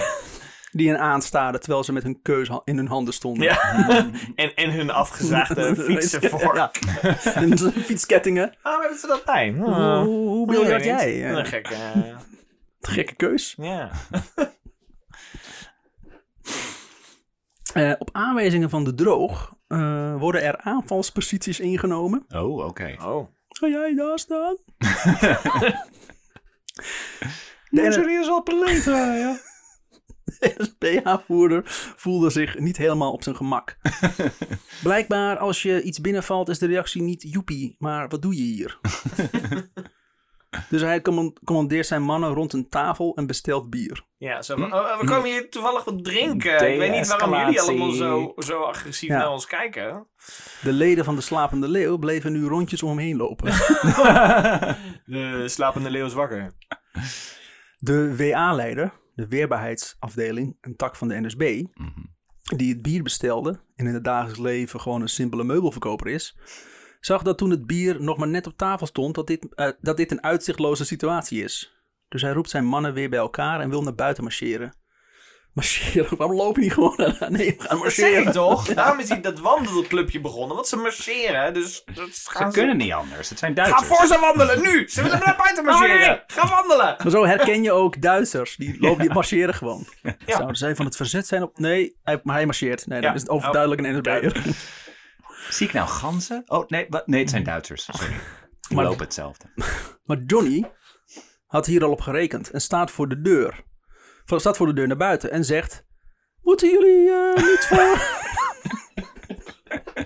Zo jammer dat we dat in de eerste half uur niet wisten. Leuk, hè? Moeten jullie niet voor jullie bier betalen? Nu hadden ze daar niet zoveel zin in... maar ze moesten wel als ze niet in elkaar gerost wilden worden. Dus de leider smijt het geld op tafel en vertrekt. En ze roepen nog wel... dat ze spoedig weer zullen terugkomen naar Redderschool. Ik wil zeggen hoor. Hou, hou me tegen. Hou me ja. tegen hoor. Hou me dan tegen? nou, uh, uh, ga, uh, ga niemand mij tegenhouden? Ik heb hem met mijn broek geplaatst. Door deze actie melden zich nog meer mensen aan bij de wandelvereniging van Johnny. Ja. En groeide de slapende, uh, groeide de slapende leeuw. In de stad kwam ook steeds, uh, in de, in de stad kwam het ook steeds vaker tot vechtpartijen tussen de N S B en de Slapende Leeuw. Toon van Londen omschrijft. Keer op keer bepaalde de ploeg van Johnny de overwinning. Behaalde de ploeg van uh, Johnny de overwinning. Yeah. Hij leerde ons, uh, hij leerde ons een kort gevecht te leveren. Zoveel mogelijk N S B'ers in elkaar te slaan en dan te verdwijnen voordat de Duitsers te hulp schoten. Nice. Ninjas. Goed bezig die Johnny, hè? Johnny Dry. Johnny Dry. Johnny Dry. Dan heb ik het aangevallen door een vrouw, denk ik. Ik ken het niet. Ging zo snel. Johnny. Do, do you feel lucky, punk? Johnny regelde ook dat Toon van Londen als timmerman kon werken voor de Duitse militairen. Daar moest hij gaan spioneren. Ja. Hij kreeg een plattegrond mee en daarop moest hij aantekeningen maken van de omgeving bij de militaire basis. Elke woensdagavond moest Van Londen dan die aantekeningen doorgeven aan iemand die alleen bekend stond als de luitenant. Mm. Een geheimzinnig figuur met een lichte ga- uh, gabardine. Gabardine is een stofsoort. Okay. Regenjas. De lichte gabardine, uh, ja, regenjas. Okay. Deze man sprak geen woord, maar Van Londen wist dat het de goeie was. En dat zag hij aan de regenjas. Precies. Hoe slecht is dat? Is het, blijkt het gewoon een etalageprop te zijn uiteindelijk? Maar hoe, hoe schaal jij... Hij zei nooit iets. Hoe schaal, jij, zich ook niet. Hoe, hoe schaal jij mensen in op of ze wel of niet bij de verzet horen? Ja, kijk nou dan die regenjas. Ja, ja, die regenjas. Jawel, ja, ja, ja. Hoe kan dat misgaan? Nou, zou geen enkele werk. Duitser zou zo'n regenjas dragen. Ja. Dat is ook hoe jullie ontmoet hebben. Jullie droegen een regenjas. Ja, ja, maar, dat zijn nu mijn vrienden. Ja, en verder daar niks onder. Maar nee. Goed, dat terzijde. Nee. Aan het beheer van zijn stalling kwam Johnny niet meer toe. Dus deed zijn vrouw dit maar samen met een ingehuurde knecht. Johnny was veel te druk bezig met het verzet. Het verzamelen van wapens, het hoeden van spionnen, beheerde een burgermilitie en bood onderdak aan aan een gestrande vliegenier. Hm. Die laatste was bij de familie Vreeswijk terechtgekomen met als meekomende boodschap: ik heb hier een pakketje voor de Droog. De volgende dag stonden Johnny en de professor bij hen op de stoep. De professor sprak als enige een beetje Frans en wilde eigenlijk alleen aangesproken worden met de professor. Natuurlijk. Want dit eigenlijk is een Bassinadiaan-aflevering. Ja. Het interesseerde Johnny nooit echt wat hij moest doen, als het maar kut was voor de Duitsers. Ja. Ook zorgde hij voor de bevolking. Meerdere keer liet hij onder andere van Londen met een transportfiets met een mand vol voorraad langsgaan bij de stadsbewoners. Die voorraad had hij dan weer gejat uit een plaatselijk magazijn, waar de Duitsers een inval zouden doen. En de eigenaar, die Joden hielp, wist dat, een, dat er een inval zou komen en dat zijn spullen waren opgeëist door de Duitsers. Dus dan maar laten jatten door Johnny. Hm. Johnny was met zijn slapende leeuw heer en meester in en rond zijn stad. Maar hij wilde meer. Het verzet moest landelijk worden. Geen splintergroeperingen meer, maar een landelijke organisatie. Dus hij probeerde de slapende leeuw te laten fuseren met de ook in Arnhem aanwezige legioen van oud-frontstrijders. Oud-frontstrijders, het L O F. Maar dat liep op niets uit, omdat Johnny met te veel bravoure zijn plannen uitle- uiteenlegde. Ja, die, eis, die, die plaatst zichzelf dan natuurlijk ook gelijk weer boven iedereen ja. die ze daar hebben. Die is, jullie moeten en niet nog, naar mij luisteren. En we gaan dit doen en we gaan alle Duitsers kapot schieten. En we nou, gaan nou, nou, nou, niet nou, anoniem nou, over nou. straat. En uh, ik ja. ga vertellen waar jullie allemaal wonen. En dat soort raar ja. ideeën. Uh, nou, nee. Wie is hier de grote man? Ik? Ja, inderdaad, ja. Zal ik nog mijn pistolentrucjes laten zien? Let op. Pew, pew, pew, pew, pew. Er zaten geen kogels in, maar er komt water uit. Pew. Is mijn super zo? Ik sta mijn kin. Dus probeerde hij het plan met een andere illegale beweging. De Ordedienst. Hij kende een van deze O D'ers, Ordediensters. Jan Hendrik de Greef al jaren. Johnny stapte iedere week het notariskantoor van de Greef binnen voor zijn huur van zijn fietsenstalling. De Greef is de commandant van de lokale ordedienst. Maar Johnny weet dat niet zeker. Hij verdacht de Greef er alleen van. De Greef is wel zeker dat Johnny bij de slapende leeuw hoorde. Volgens mij is daar geen twijfel over mogelijk. Nee. Bij niemand. Johnny stelt aan de Greef voor dat zijn slapende leeuw ingezet kan worden als knok- of stootploeg als ondersteuning van de plaatselijke ordedienst. Dat zijn organisatie deel gaat uitmaken van de grote organisaties. Waar hij het bestaan van wist. En met een knipoog naar de Greef. Dat hij er ook wel wist waar hij het over had. Right? Nudge, nudge. Winch, winch, nudge, nudge. Ja, ja. Goeie, mooie verspreking. Maar de Greef hield zich op de vlakte. Ik ga het even benoemen. Het voorstel van Johnny vond hij te ver gaan. De ordedienst wilde wapens en inlichtingen verzamelen. En na de ongetwijfelde, ongetwijfelde snel naderende bevrijding de rust handhaven. Welk jaar is dit? negentien veertig. Ja, kan elk moment. Het is een beetje, een beetje als corona. We moeten alleen even deze winter ja, door en, en dan, dan is het goed. Dan zijn we klaar. Hun plan sloot niet aan bij het plan van Johnny. Wat er eigenlijk op neerkwam om het in het hele land N S B'ers af te schieten of in elkaar te beuken. Ja. Dat was zijn plan eigenlijk. Die wil gewoon een leger opzetten en gewoon... Ja. En gewoon N S B'ers en Duitsers doodmaken. Hij is effectief, maar hij denkt niet heel erg lange termijn. Gewoon, ja, gewoon, men, gewoon mensen kapot maken. Ja. Ja, en dan... Nou, dat weet ik dus zo, en dan je, maar nog meer kapot. Ja, maar als je er dan allemaal... Maar worden, komen ze daar dan niet achter? Nee. Nee, niet als, als, er, niet als ze allemaal dood. Als we gewoon genoeg kapot maken, dan ja. uh, gaan ze vanzelf weg. Ja, inderdaad. Ja, okay. Dan denken ze, pooh, veel, te, veel te veel gedoe hier. Laat maar zitten, die Nederlanders. En rare als... jongens. Als de twee organisaties bij elkaar zouden komen, dan hadden de leden van de slapende leeuw maar gewoon te luisteren naar wat, het, naar wat de ordedienst vroeg. Er zou geen duo-leiderschap zijn.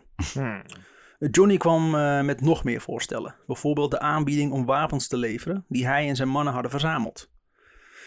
Maar da- daar had de ordedienst wel oren naar. Oh, toch. Maar de onderhandelingen liepen op niets uit, omdat Johnny maar dingen bleef eisen. Zo wilde hij weten wie de chef was, uh, de chef was van de Greef. wie de baas was over de ordedienst. Dus de greep haakt af. Hij vond Johnny veel te nieuwsgierig en te veel eisend. Johnny had meer succes bij Piet Vijgen, die ook een uh, verzetskern had opgebouwd. En wa- waar Johnny zijn mannen, uh, zijn mannen oefende met houten stokken, gebruikte Vijgen zijn jujutsu-kennis om huh? zijn manschappen te trainen. Vet. Ook leerde hij zijn manschappen om te, om te schieten, te boksen en te schermen. Want daar heb je wat aan. De, wij hebben altijd, tenminste, ik weet niet of jij dat ook aan het soort, maar ik had altijd heel, heel erg het, het beeld van het verzet. Alsof dat soort van één organisatie ja. was. Maar dat zijn dus allemaal van die losse groepjes ja. die elkaar nu ja. een beetje en proberen te logisch, vinden. Het contact was niet, het was niet dat ze elkaar even via een geheime Facebookgroep konden nee. opzoeken. En, uh... nee. Maar het is ook zo, het is ook allemaal mannen die maar gewoon wat deden. Ja, ja. Zo van alles om maar de, het, het waren gewoon tegen te werken. Het waren gewoon hooligans eigenlijk. Ja. Vijgens oudere broer, die in uh, Zandam werkzaam was bij de artillerieinrichtingen, regelde de pistolen en de patronen. Fijne plek. Maar alleen een, met een beetje gewapend verzet en sabotage zouden ze de Duitsers niet op hun knieën, knieën krijgen. Nee, dat, dat daarom zijn, moesten... Er zijn wel kleine slagen die je uitdeelt, ja. inderdaad. Nee. Ja. Ik sla jou. Ja, met een, met een, met een natte haring in je gezicht. Ja. Oh. Hollandse wordt het niet. Nee. Mag ik nu wel geld voor die haring trouwens? Ja. We hebben een haringbelasting. Als je er twee tegen je gezicht krijgt, krijg je korting. Ja. Het zal je leren, Rotmof. Daarvoor moest een derde stormram worden bedacht, namelijk agitatie. In september negentien eenenveertig publiceerden ze daarom een pamflet, één voor allen, allen één. Hierin trokken ze veel van leer tegen alles wat maar Duits was. Men moest de wapens oppakken en de Duitsers het land uittrappen. Dat was Johnny's idee, letterlijk. Ja. Johnny en Piet voelden dat het, dat het te heet werd onder hun voeten. Nou, uh, en uh, doken onder in Putten. Want Piet was... Piet Vijgen, dat is die uh, man uh, met wie hij dus die twee bewegingen ja, had samengevoegd. Ja, pistolen Pietje, zeg maar. Ja, pistolen Pietje en uh, Johnny. Johnny de Droog. Johnny Klaar. Maar ze Johnny lijken zich ook vooral te richten op N S B'ers, niet op de Duitsers. Nou, N S B'ers. Nou, Duitsers die d- d- droegen misschien wel... meer militairen. Want een zo. beetje zo van, ja, we flikkeren al N S B'ers eruit. Ja, maar dan zit je nog steeds met het hoofdprobleem. Zeg maar. Ja. Maar eerst die N S B en daarna zien we wel. Ah, ja. Eerst die N S B'ers. Daarna zien we wel. Piet Vijgen ging volledig mee in de strijdlust van Johnny. Ben, dus de broer van uh, Piet, die is die, die uh, munitieregel die van Zandam woont, niet zo. Die vertrouwde Johnny niet. Ik heb hem voor het eerst ontmoet in Putten. Hij beviel me niet. Zijn ogen stonden verkeerd. Sputten, die vlakbij. Ja, zeventig kilometer hier vandaan. Dat heb je opgezocht. Specifiek, ja. ja. ik, ik reed de auto vanochtend. Toen zei ik, hé, hey, bij Putten. Toen zag ik zeventig kilometer onthouden. Als ik straks misschien het verhaal moet uh, voorlezen. Bam. En de cirkel is rond. zijn, uh, zijn ogen stonden verkeerd, vond Ben. We kregen eigenlijk gelijk ruzie over... Dat is ook niet aardig. Nee, is het toevallig loenst is het dan nee, gelijk. Nee, keihard beginnen. Mag jou niet, want je, je kop is lelijk. Daar baseer ik alles op. En je had geen regenjas aan. Je praat zo raar. Ja. Ik dacht eerder dat een mooie vrouw was. Staat Johnny daar. Uh, zijn ogen stonden verkeerd. We kregen eigenlijk gelijk ruzie over Radio Oranje. Nou, dat kan ik best begrijpen. Ja. Dat is toch honderd procent wie vind, N L? Wie, vind, honderd procent N L, wie, ja. wie vind jij dan de beste D J? Wilhelmina. D J Wilhelmina. Die, die Johnny, ja, in de ochtend. Die Johnny de Droog had gezegd dat het tijd werd om te luisteren. Maar ik was op mijn hoede en reageerde argeloos met, met de verklaring. Dat is toch verboden? Met mij hoeft hij niets te proberen. Het is een beetje achterdochtigheid. Maar dat is goed als je het verzet zit. De greep was inmiddels opgepakt door de, uh, de Sicherheitsdienst en werd ondervraagd door Walter Becker. Was zeer geïnteresseerd over de Slapende Leeuw en de Ordedienst. Eerdere arrestaties van leden van de Slapende Leeuw hadden hem veel informatie gegeven. Becker betichtte de greep ervan dat hij in contact stond met Johnny en liet de greep wapens zien en springstof en een lijst met namen die bij Johnny waren gevonden. Dus waren zijn huisgemails, waren ze ingebroken. Mm. Ook was Becker te, Becker te vertellen dat Johnny had aangeboden de Slapende Leeuw aan de ordedienst toe te voegen. Uh, de greep zei hierop dat het inderdaad klopte dat Johnny bij hem aankwam met dit voorstel. Maar dat, John, dat hij Johnny had gezegd dat dit illegaal is en wilde niet meewerken. De greep werd niet lang hierna vrijgelaten door gebrek aan bewijs. Ja. twintig november negentien eenenveertig wordt Frederik Daniel Gijsbert Klinkenberg, voor vrienden Frits... maar die had hij niet. Burgemeester van Putten. Wat is er... Uh... Ik moet ineens denken aan de burgemeester van Haren. Burgemeesters hebben niet een heel goed... Uh... Nee, in deze podcast, nee. Nee, komen niet goed naar voren. Nee. Eerdere sollicitaties naar deze baan in Groesbeek en Rheden liepen op niets uit. Ondanks oh, een... Hij is echt het land doorgetrokken op zoek naar, naar, naar burgemeesterbanen. Ik wil ergens burgemeester worden. Ik wil burgemeester worden. Ik ben zo goed burger, dat ben ik nu wel meester. Zelfs in Smeerling wilden ze me niet hebben. Dus, dus Tweede Wereldoorlog, Smetteling is dat. Smetteling. Smetteling. Ondanks zijn inzet voor de N S B en de Nederlandse S S en zijn ervaring als volontair, wat stagiaire betekent, bij een, secreta- bij een secretarie, was Klinkenberg steeds door veel betere kandidaten gepasseerd. Dus ja, eigenlijk heeft Putten de kutste burgemeester die ze kunnen krijgen. Dus om goed voor de dag te komen en meer aanzien te creëren, besprenkelde hij in Apeldoorn een synagoge met liters benzine ja. en stak deze in de nee. hens. Ah, fuck. Maar in yes. zijn eentje ook. Ja. Oké. Okay. Best knap. Lekker. In zijn ja. eentje. Eerst, maar hij moet dus eerst liters met, met, met jerrycans getild hebben aan die synagoge. Ja, ben je even bezig en weer inderdaad. Ook. Ja. Mensen ook denken, wat is hij aan het doen? Is dat voor die kazen die worden aangestoken? Nou, het zal wel. Beste Dit burgers. Gaan ook weer onder de indruk zijn van het feit dat een, een, een man met een wapen twee kinderen neerschiet in de Balingrellen. Het is gewoon, ja. Oh, dat is knap hè, dat hij dat gedaan heeft. Ja, ja dat is super knap. Nee, gewoon, gewoon meer dat hij... Maar dat hij gewoon uit eigen beweging zo... Ja, ik ga een synagoge afbranden. Ja, dat, ik wil nu, en ik dat wil... kon ook gewoon kennelijk ja. zo. Master in his craft. Hij heeft gewoon auditie gedaan voor die, voor die baan. Ja. ja. Dit stond op zijn, campagne... dit stond op zijn cv. Campagnespotje is het gewoon geworden. Ja. I approve this message. voor, die, voor die synagoge. But not Jews. Ik ben Frits en... Uh... Deze empathieloze vorm van geweld zorgde voor Klinkenberg zijn lange zoektocht naar erkenning. Waar hij naar hunkerde. Maar jij bent echt kut. Hier heb je een baan. Jij hoort wel bij ons. Hij zou dit Putten Judenrein maken en nazificeren. Ja. Mm. Gekleed in een zwart uniform stuurde hij zijn manschappen het dorp in. Hij verkocht zelfs het, zelf het N S B-blad Volk en Vaderland. Dus in zijn, dat heet hij dan op de markt. Dat heet denk nu ik. De Telegraaf, toch? Nee, want, hij, want zijn broer werkt op oh, ja, de Telegraaf. Dat is ook zo. Jammer. Ze zijn gefuseerd, oké. Okay. Net zoals dat Nederland en Duitsland ook een soort van gefuseerd zijn. Neder-Duits. Hopend op aanzien en ontzag oefende hij dagelijks met zijn partijgeweer door op jacht te gaan. Later verruilde hij het jagen op dieren met jagen op Joden. Maar in negentien tweeënveertig joeg hij voornamelijk op verzetslieden. In de middag van zeven maart... Dus we, we... Hebben nu, dus we hebben nu Johnny... Johnny Droog. Johnny Droog. Johnny Droog. En we hebben Frits Klinkenberg, zeg je ja, dat goed? Frits en Klinkenberg. Dus oké, okay, we hebben nu onze protagonist en onze antagonist. Geloof ik, ja. En we hebben Putten. Putten.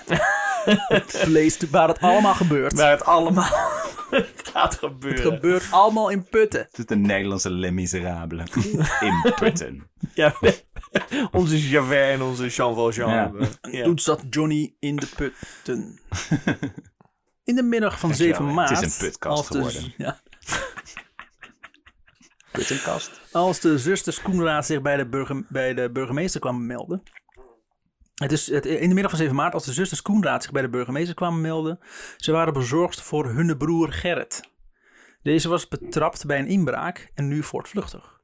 Om zijn leven te besparen hadden ze een tip voor Klinkenberg. Hmm. In een huisje in het bos zou een vreemde meneer wonen.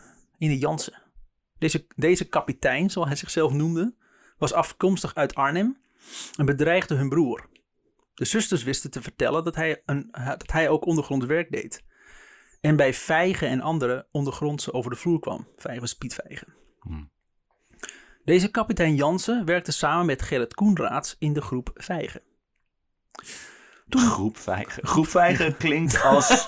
klinkt het niet, ook niet als een, een kamerfractie die van de F V D zijn afgesplitst? Ja, is Groep Vijgen. Groep Vijgen. Twee zetels. Ja.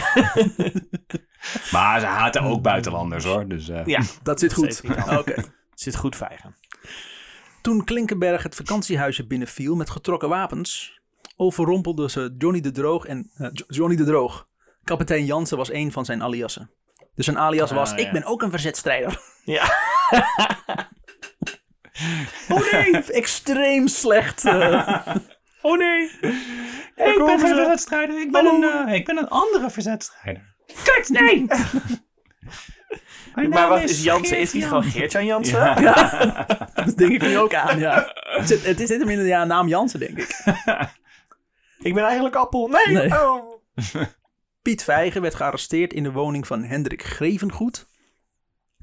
Deze laatste had zijn huis beschikbaar gesteld aan het echtpaar Vijgen.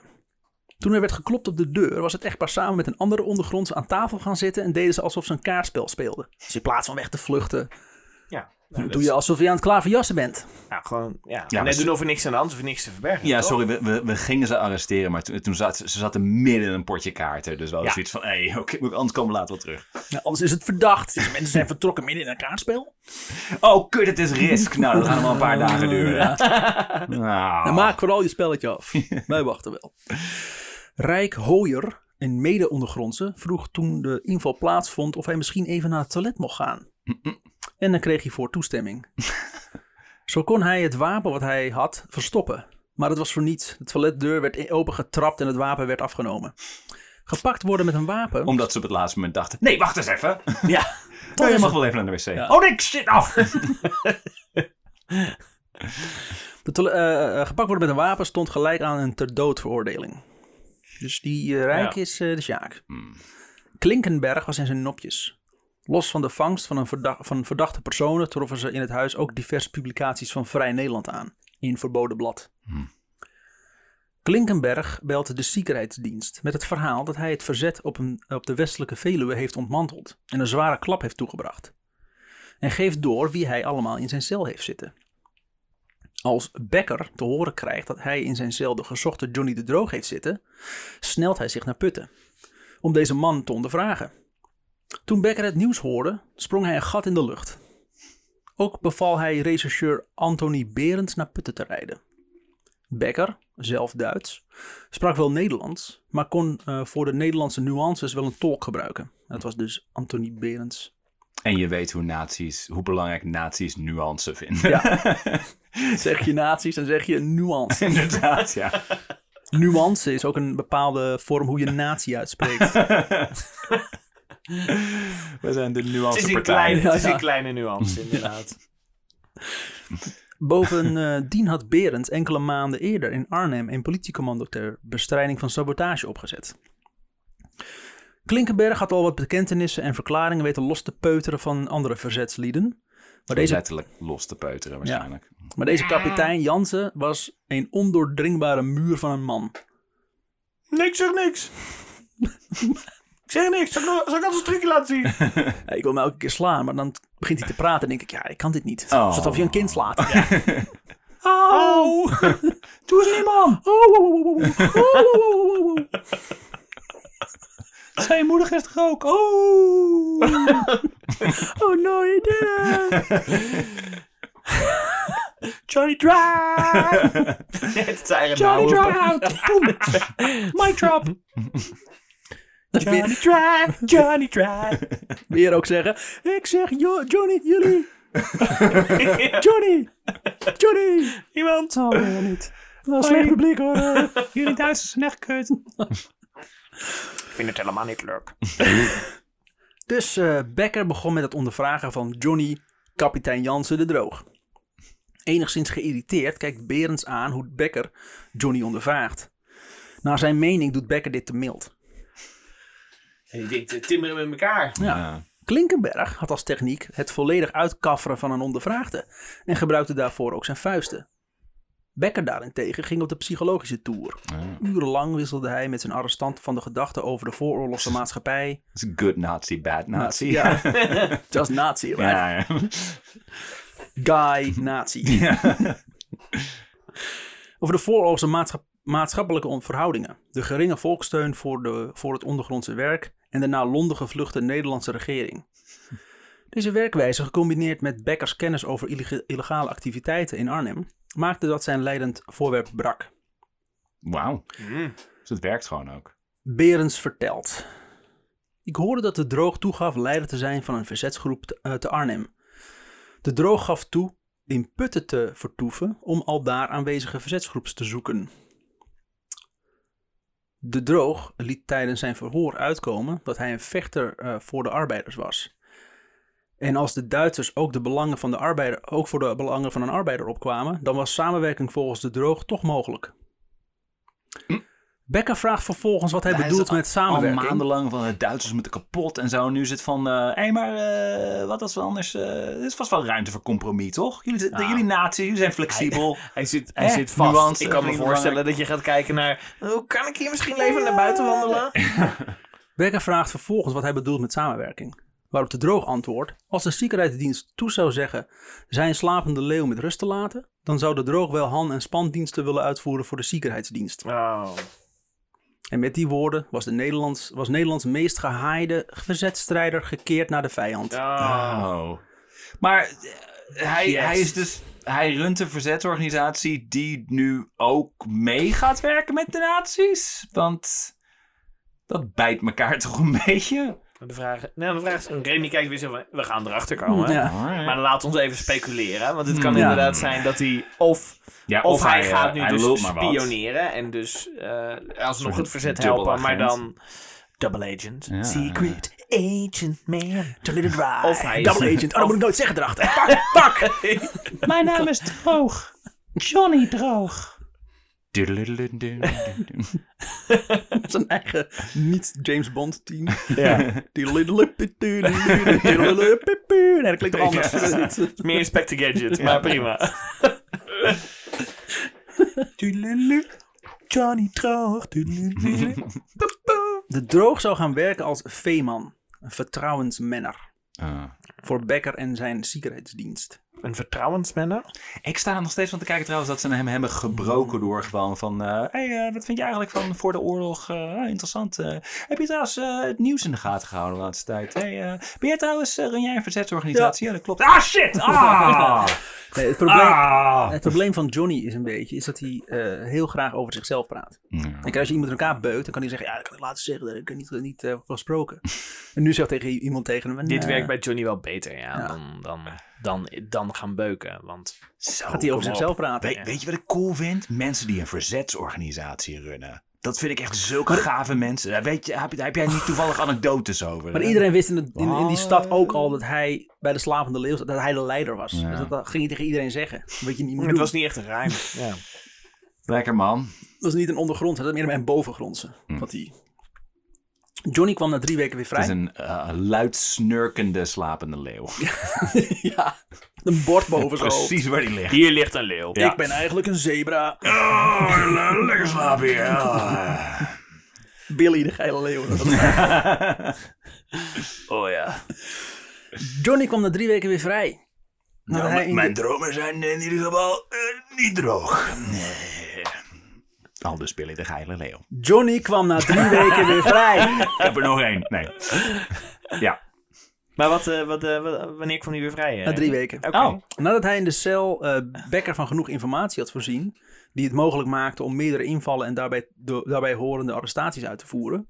met als kerst op de taart de vangst van een marconist... die daarna de, de, uh, door de Duitsers werd ingezet... om valse informatie te sturen naar Engeland... Oof. In het zogenaamde Engelandspiel... ga ik nog een keer over beginnen.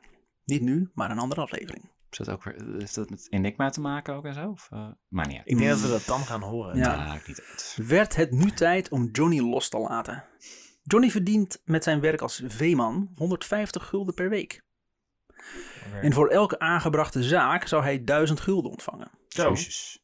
Voor het eerst sinds hij terug is uit Nederlands-Indië heeft Johnny een gevulde portemonnee. Mm.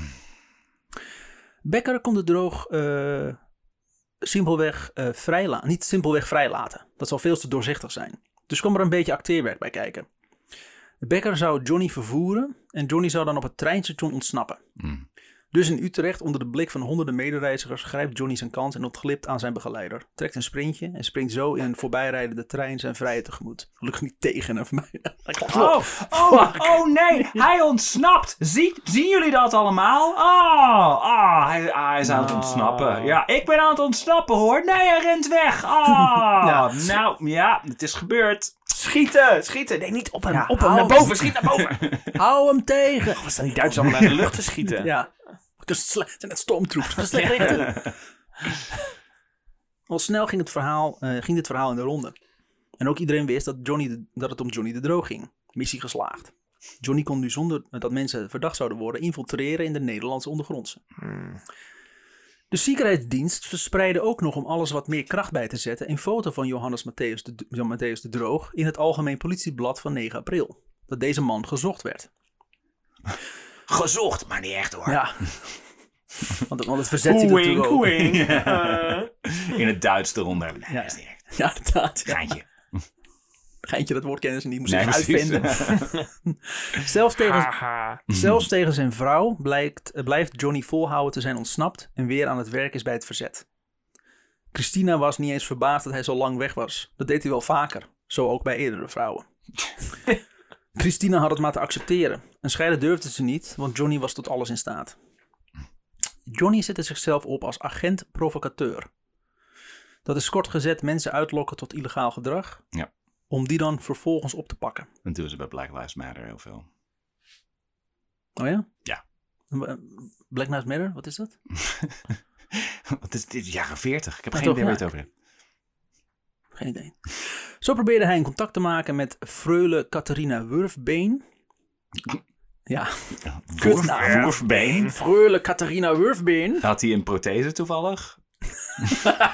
Wurfbeen. Wurfbeen. Pok. Nou. Ik vraag me nog steeds af of hij echt... Kan zo, je bent heel de hele tijd zijn kut-Duitsers. En uh, ja, het is goed. Zo, ik ben nu... Uh, ja, nee, absoluut. Ik ga ik nu ben voor, voor jullie, jullie werken. Ja. Absoluut. Blijf ik dan leven? Jee, Blijf ik dan leven? Ja. Oh ja, nee, dan, okay. dan doe ik het wel nee, voor jullie. Zeker. Ja, ja nee, nou, dan ga ik voor jullie uh, spioneren inderdaad.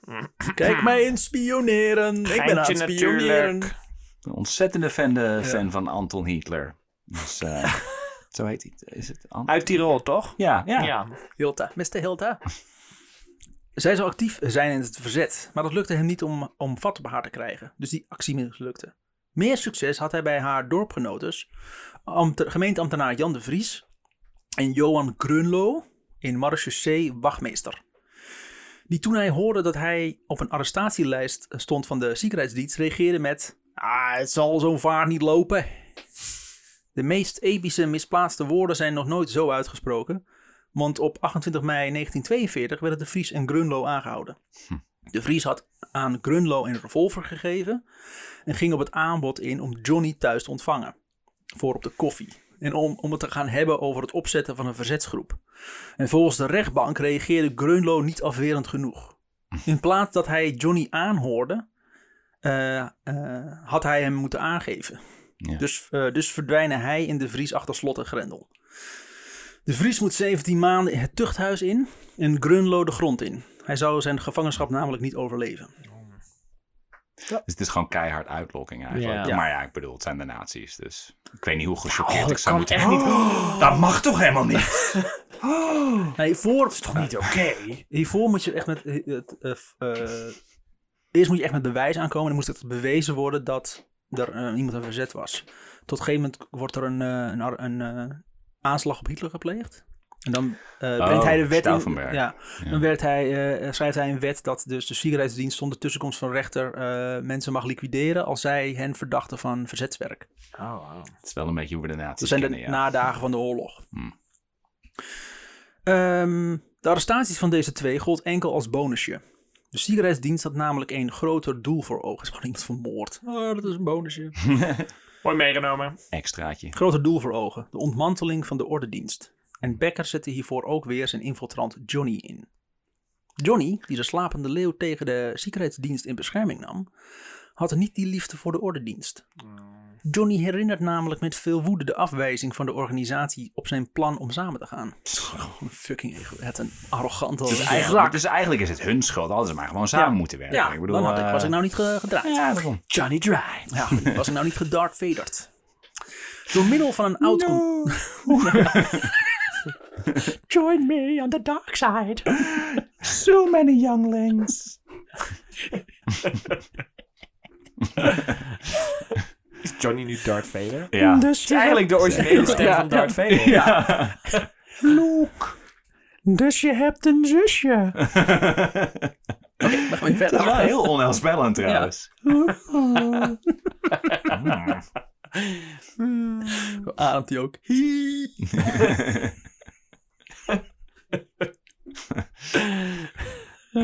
Maar goed. Vertel verder. Darth, ja, sorry. Darth Johnny. Darth Johnny, ja. Darth Johnny. En ik dart ook. Door middel van een oud contact en inmiddels koerier van Johnny, Martinus Bouchet, weet Johnny binnen twee maanden te infiltreren bij de ordedienst. Want eerst lukte hem niet. En nu moet hij van de Duitsers werken. En dan lukt het ja, hem. Ja, omdat hij nu waarschijnlijk uh, ja en amen zegt. En ja. Voorheen was het, je doet het zoals ik het wil. Wat, wat is hier veranderd, die Johnny? Ja. Hij zegt opeens allemaal oh. ja en amen. Ik wist niet dat hij gelovig was, ten eerste. Is zijn stem nou lichter? Ik weet het niet. Ja. Uh, amen. Bouchet nodigt Johnny in april van tweeënveertig uit voor een geheim overleg van de ordedienst. En Johnny gaat hier graag op in. De vergadering zal plaatsvinden in een spot, sportpark in Haarlem. Zijn geboortestad. Daar arriveerden ook enkele andere uh, ordediensters. Met als meest prominente aanwezige de Purmerendse pensioenhouder Bert Brune. En de Godert Willem van Dedem. Een, een, ja. baron, een baron uit aardenhout. Zo. Nou, uit aardenhout gesneden. Ik ben blij dat ze ja. er zijn. Ja, nu gaat het goed komen. Nu... Uh... Eindelijk bemoeit de adel zich er even tegen. Ja, de baron erbij. Een baron. Ja, we, we hadden de, de baron. baron. We hebben de professor gehad. Ja, ja. De Bassinalian-aflevering. Trommels, trommels, trommels. Voor de Kennemerlandse ordedienst kwam Johnny als geroepen. Ze zaten namelijk een beetje vast.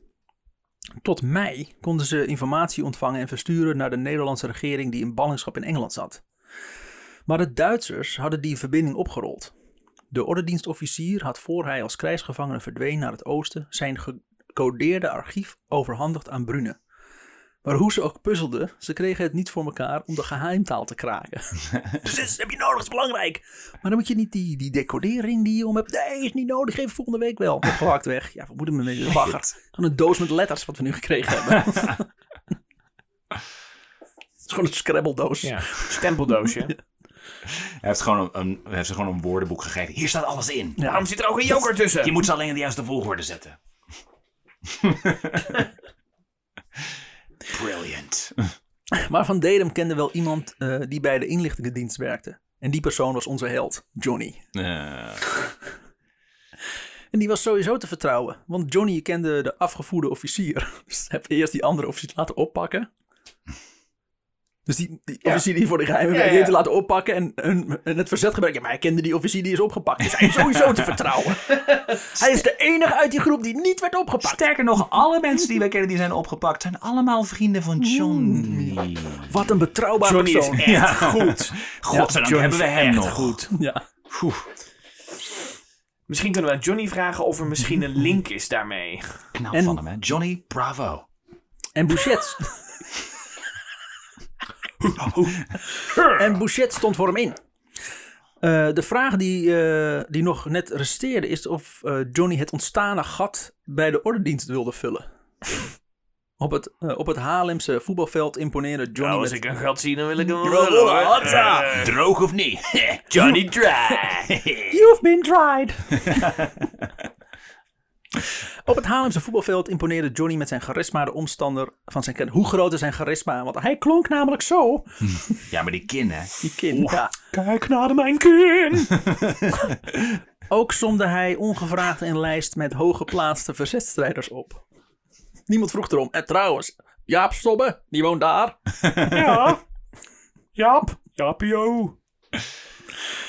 Oh, en bleek uh, zelf in het bezit van een lange lijst aan indrukwekkende verdiensten. Van Dedem omschrijft. Vreemdelingenlegioen. Nou, ik heb... Uh...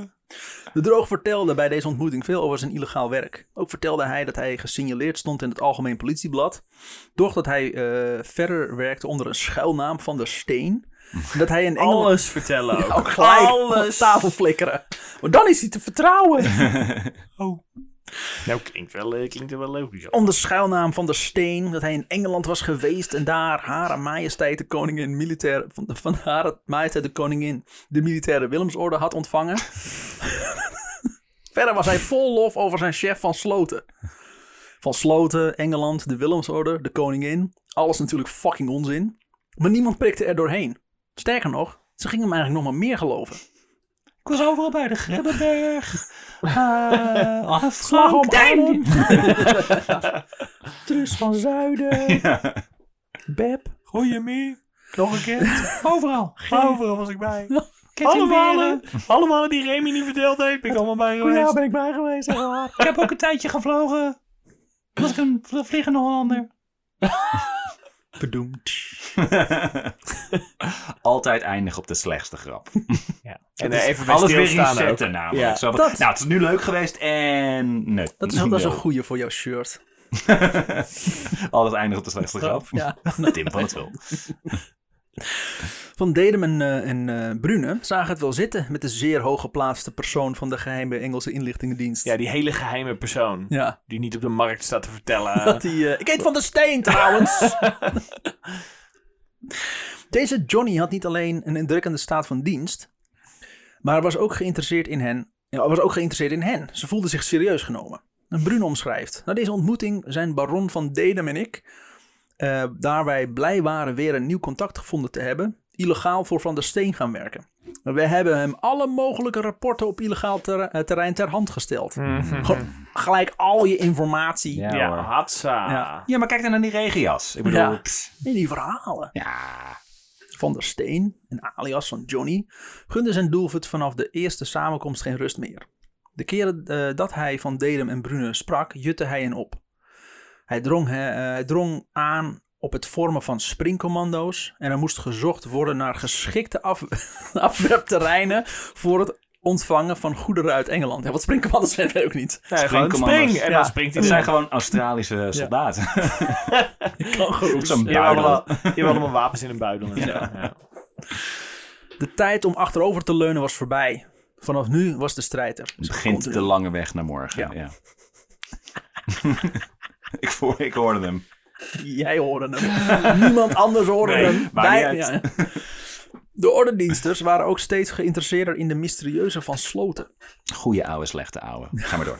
De naam, de naam die Johnny meerdere malen had laten vallen bij het overleg in het sportpark. Deze Van Sloten zou de chef zijn van Van der Steen. Johnny, die als hij over Van Sloten sprak, het altijd had over zijn kunde en kennis, stuurde aan op een ontmoeting tussen de regionale ordedienstleiders en zijn chef Van Sloten. In het huis van Nico van Straten werden de plannen verder uitgewerkt om dit te organiseren.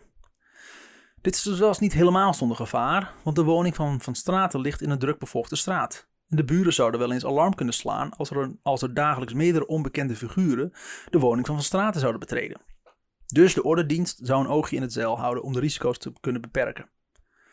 Wat zij niet wisten, is dat dezezelfde ordediensters zelf ook weer in de gaten werden gehouden door enkele Sicherheitsdienstvertegenwoordigers. Het is heel fucking druk in die straat. Ja, dat, dat maakt niet uit. Het is heel druk. Hoe zou dat komen? Nou, misschien omdat er constant mensen elkaar in de gaten staan ja, te houden. Het is echt verschrikkelijk. Ik kan amper die voordeur in de gaten houden. Er staan echt fucking veel mensen hier in de straat.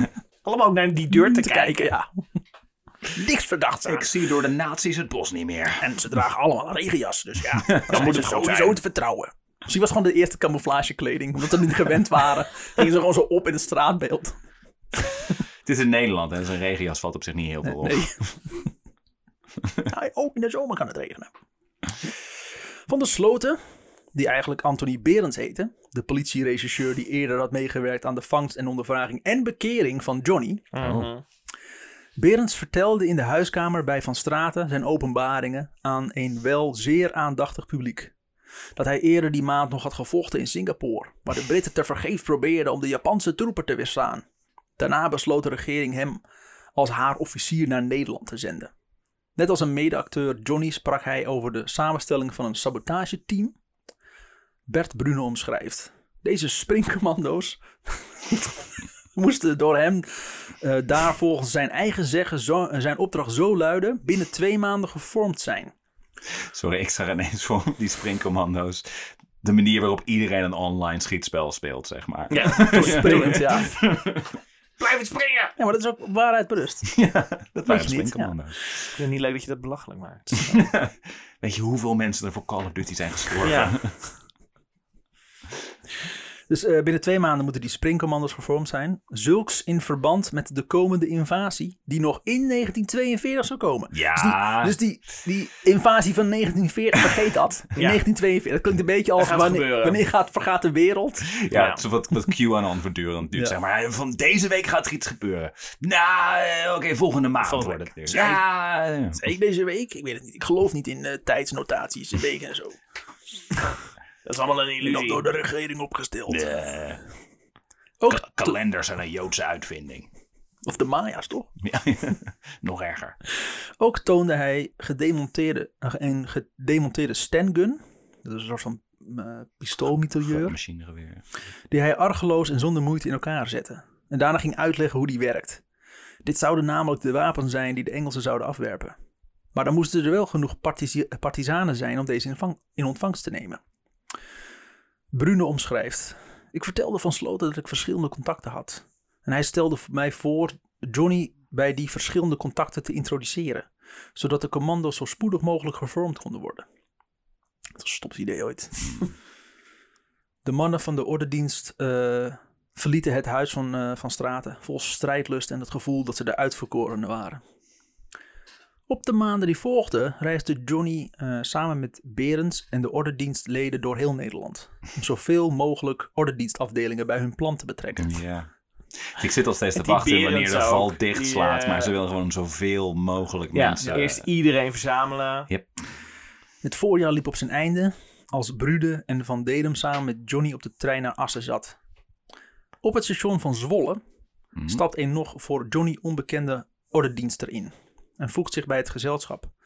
Gerard Goze werkt al, ma- werkt al maanden samen met Bert Brune.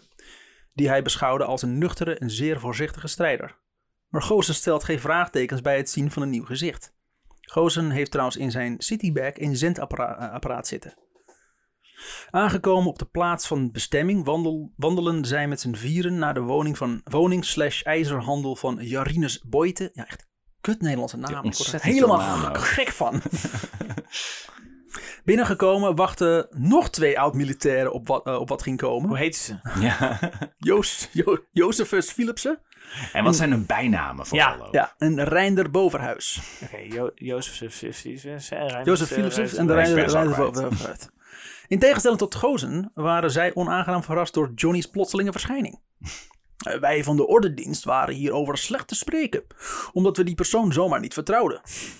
Maar aangezien hij er niet eenmaal was, heeft hij de vergadering wel meegemaakt. Klinkt gelukkig wel, klinkt gelukkig wel als een interview wat ze achteraf hebben gegeven. Ja. Dus dat, dat, ja. dat is op zich goed. Want ik, ik ging er helemaal vanuit, al deze mensen zijn dood. Ja.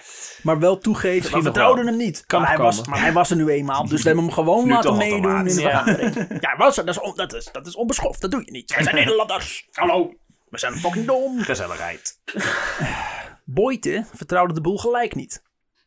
En voordat de vergadering geopend werd, stelde hij voor dat Johnny moest bewijzen dat hij te vertrouwen was. Dus stelde hij... Dus de... vertelde hij een verhaal. Oh, oh wauw. Het is, het is nog dommer. Dus stelde hij de vraag of Johnny enkele namen en adressen van de ordediensters moest geven uit verschillende steden. En Johnny geeft gelijk een hele lijst met namen door. Ja. En dus toen kon de vergadering beginnen. Maar wat is dat voor check? Nou, dan is het of geen spion, of we zijn echt allemaal de lul. Ja. Ja. Mat- zo de Matahari-manier van, van, van ja. spioneren. Mensen zijn zo dom dat ze niet doorhebben. Mensen zijn dommer dan jij. Kloppen. Dat is meer een beetje. Johnny begon in de vergadering te werken aan zijn façade. Begon met een, hoog, met een betoog. Met een hoog betoog natuurlijk. Ja, praat hoog. Ja. Waaronder zijn avonturen in Engeland. En de levering van wapens en zijn contacten met parachute, parachutistengroep naar voren kwamen. Goosen omschrijft. In een zeker gedeelte dwaalde hij af. Natuurlijk, want hij lult alles wat los en vast zit. En bezong hij de moed der Poolse vliegers. Waarmede hij een keer radiografisch contact had opgenomen. En toen dacht Goosens, dat is gek. Hoe is hij die Poolse taalmachtig? Na de vergadering benaderde Brune, uh, Bert Brune Goosen. En uh, begon zelf ook... Uh, over deze nogal vreemde bespreking. Verspreking. Ha, ik verspreek het woord bespreking. bespreking. Nee. Maar besloot... Remi is ook dom. Ja. Maar besloot uiteindelijk Van der Steen, Johnny's schuilnaam, uh, dat die het maar wat mooier had gemaakt. En dat het toch maar... En dat het toch van ondergeschikt belang was ten opzichte van de vergadering. Ja, ach, dus nou we, ja. We, merken, we betrappen hem op een leugen. Ah joh, kan gebeuren. Hè? Maar dat, zal, dat zal alleen groter. Die ene leugen zijn. Hoe ja. heb jij in godsnaam contact gehad met Poolse vliegenieren? Ik ga even op Pools hoogte nemen. Nice. Well done. Ja, ja. Nee, is heel goed. In. Dat is een dit heel fijn. Dit is een grap. Waitress. Vind ik echt een, een hele fijne grap. Een grap, fijne grap bij Remi. Ja. Ja. Had je ook niet dat je de grap hoorde en dat je dacht, ja, dit is een grap. Ik, ja. ik merkte ja. dat er iets in mezelf doodging. Van humor. Nee. nee, ik absoluut niet, want ik had hem zelf kunnen maken. Dus ja. wat dat betreft... Ik, uh, de Steve, nou, de Steve iets van mij, dat dacht ik, ja, die had ik zelf moeten maken. no! Het is meer jaloezie. Ja. No! ja. yeah. Oké. Okay. Er werd besloten dat de vertegenwoordigers van de verschillende ordedienst, uh, ordediensten kennis zouden gaan maken met Van, van der Straten en dienstchef Van Sloten. Locatie was de immense villa van Goder, uh, Godert van Dedem, dus, uh, onze, onze baron. Acht man ordediensters en twee incognito sicherheidsdiensters kwamen samen in de achtertuin van de villa. Berends begon met de uitleg van het plan. Hij zelf uh, was vanuit, dus Berends is Van Sloten in dit geval. Hij, hij zelf was uit Engeland overgekomen. Al die bijnamen ja. en die schuilnamen en die geheime namen. Ja, nou echt. ik heb moeite gedaan om, ik probeer er nog een soort van verhaal van te maken. Heeft iedereen uh, wel, ik hoop dat iedereen die dit luistert wel heeft ja. meegeschreven. Ja, het ja. moet meeschrijven. Anders moet je even terugspoelen. Hadden we dat even moeten zeggen van tevoren? Ja. Oh. Want Tim en Sjors schrijven ook altijd heel braaf alles mee. Ja, ja zeker. Echt, echt meters papier. Luister maar naar papier. luister maar naar het papier. Allemaal, allemaal leugens. Vertel allemaal verder, leugens, jongens. Verder, Jij had het best goed gedaan in het verzet, volgens ja, mij. Ja, zeker. Vertel verder, Remi. Berends van Sloten begon met de uitleg van het plan. Hij zelf was vanuit Engeland overgekomen en hier... Kijk, een boze blik van Remi, sorry. Ik leg het even op weer weg. Hij zelf was vanuit Engeland overgekomen en hier geland per parachute. De bedoeling was de illegaliteit te, te bundelen. En aange- hij noemt het zelf ook nog steeds illegaliteit. We gaan illegaliteit bundelen. Maar praten met een Duits accent. Uh, Wat? Nee, gaan... ik heb gewoon een nee, hartinfarct dit... nu. Wat? Ik ben heel hard op mijn hoofd geslagen. En sindsdien praat ik een beetje Duits. Mijn, mijn, in een ketel mijn met onderkaak zit op slot. Ik ben in een ketel met Duitsers gevallen.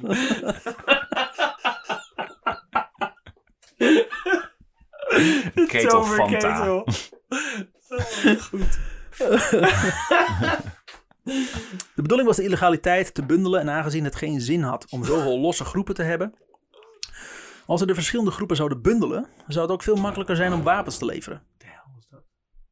Dat is heel vreemd inderdaad. Ja. Ja. Oh, ik denk dat ze iets buiten. Beneden een van de kinderen tegen de verwarming aan het duiken. Waarschijnlijk. Weer haalde hij uit zijn achtertas de My God. Gedemonteerde standgun. En dat klonk zo. Oh, ja. Hij haalde die, uh, politie, uh, die pistool uh, ding uit zijn tas. Ik ben de naam even kwijt. Mitrailleur. En zette deze voor de ogen van de ordedienstleiders uh, weer in elkaar. En liet deze ook rondgaan. Dat, dat vond iedereen natuurlijk fantastisch. Ook vroegen ze aan de ordediensters uh, of ze wapens op zak hadden. Maar het antwoord was negatief. Goed ook, want anders uh, dood. Dus lieten Johnny en Berends hun revolver zien. Met als bericht dat binnenkort i- ieder uh, ordedienstlid zo'n wapen op zak uh, zou hebben.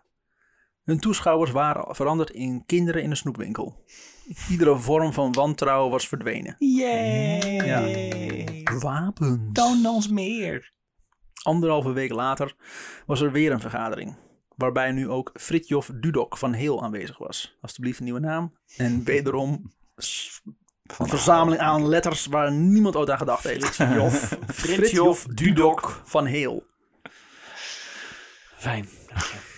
En uh, één gezocht... Want er bestond geen T-Pax. En ze hadden steeds halverwege de naam. Nee, ik maak er toch iets anders van. Frits. Nee, Joffie. Nee. nee. Jo, ja, ja, Fridtjof. Nee. Oh. Fridtjof uitgesmeerde smuts van Dudok van Heel. Uitgesmeerd smuts. Ja. Uh, hij was een gezocht persoon voor de Sicherheitsdienst. Deze Fridtjof, die nog student was, werkte als verbindingsofficier voor het hoofdkwartier van de Ordedienst. Hij was de schakel met de landelijke top, die de Duitsers wilde ontmantelen. Deze vergadering was identiek aan de eerste. Ook weer met sterke verhalen van uh, Johnny en, en Berends. En dat laten zien van die fucking standgun. Aan Dudok vroegen ze informatie over de landelijke top. Maar deze kon geen antwoord geven. Hij zou dit namelijk eerst moeten overbrengen aan zijn leidinggevende. Ook lieten ze hun Duitse papieren zien en toegangsbewijzen tot de Weermachtsterreinen. Deze waren gewoon echt, maar tegen Dudok vertelden ze dat deze vervalst waren. Maar goed vervalst, man! Ja, ja, dat was goed gedaan. Ja, hier is een document waarop staat dat ik een informant ben. Nee, oh shit! Uh. Maar dit is wel vervals, want ik ben geen informant. Ja, natuurlijk. Wat, wat, staat, wat, wat staat er nou onder? Staat er nou Karel Appel? Nou, ja. De stempel van... Ja, dat klopt dus van mij. Ja hoor. Ja. Ik ben een martini. Maar ik weet het. Wat doe, wat doe ik hier? Ik ben volgens mij nog niet eens geboren. Jawel, dat was je wel. Ja, ja. Ja. Maar niet uit. Droog vond na al dit uh, bewijs dat de twee mannen inderdaad voor de Nederlandse inlichting, de inlichtingendienst zouden moeten werken. Kan niet anders. Ja, na al dit bewijs. Overtuigend bewijs. Ja. Ja, absoluut. En met goedkeuring van de landelijke top begonnen ze met het opzetten van een zendernetwerk. Ge- gefaciliteerd door ja. de Duitsers. Lekker. Met een seintje van Berends die de juiste codes had, konden de, konden men weer beginnen met het versturen van radioberichten naar Engeland. Niet wetende dat de Duitsers met alles konden meeluisteren. Oh, yeah. Die bij de volgende bijeenkomst hebben gewoon... Braadworst iemand? Braadworst? Ja. Sauerkraut? Ja. Het is eigenlijk best lekker. Hè? De Duitsers zijn kut, maar dit is echt goed. Ik bedoel, ik, I'm just nou, saying. Ik zeg ook dat ze een goede kant hebben. Ja, ik had dit altijd toen ik klein was. Oh. Oepsie, oepsie. Oepsie, waardoor er steeds meer illegale en ondergronds in de fuik van de nazi's zwommen. Hmm. Het werd ook tijd dat de val dicht zou slaan ja. en ze de hele O D zouden oprollen. Dat gebeurde dan ook op veertien juli negentien tweeënveertig. Hmm. Om elf uur 's ochtends ontmoetten Johnny en Berends op een perron in Amsterdam Dudok van Heel, Van der Put, Boverhuis, Van Dedem en Brune. Die naam hoef je daar nooit meer te horen. Want, nee, hè? allemaal dood. Allemaal dood. Brune haakt eigenlijk gelijk af. Hij had verplichtingen ergens anders in het land. Eh, om niet op te vallen liepen de mannen los van elkaar naar het stadshart om af te spreken in een chic hotel, café Suisse. Vijf meter verder, vijf, en vijf meter verderop, achter een kop koffie, houdt Walter Becker, hoofd van de Sicherheitsdienst in Nederland, de situatie in de gaten. Buiten wacht de Sicherheitsdienst hulptroepen uh, de ontwikkelingen af. Johnny ontvangt op zijn verzoek plattegronden en informatie, lijsten met onderduikadressen. En ze beginnen nog uh, een verhaal dat Johnny en Berends eerder die ochtend nog in een schietpartij waren beland. Maar ze moeten continu bewijzen dat ze echt goed zijn. Ja. Dus er komt continu onzin uit. Stoere verhalen ja. iedere keer vertellen. Ik heb net nog, uh, net nog een S S over zijn bek geslagen. Net, net hier om de hoek. Ja. Niet gezien? Heb je het gezien? Ja. Oh.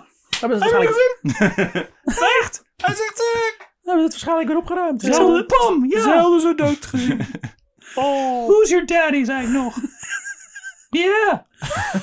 Bitch. Waar ze wel liefst twee S D'ers hadden doodgeschoten. Dat hadden we gewoon gedaan. Ja, hij is verder nergens verteld, want ze waren dood. Hè? Ze konden nergens meer vertellen. Johnny, try! maar, ondanks dat, uh, maar ondanks dat Johnny en Berends meerdere keren wapens en, uh, en een verbinding met Engeland beloofden, men voelde nog steeds een beetje achterdocht. Maar bleef wel om te praten. Ook omdat de toezeggingen steeds uitbleven. Nee, wapens komen echt. Nee, komen, komen, komen, komen, komen echt aan. Komen echt aan. Echt. Ja, dat komt er echt aan. Ieder moment komt, nu. Komt goed. Any moment now.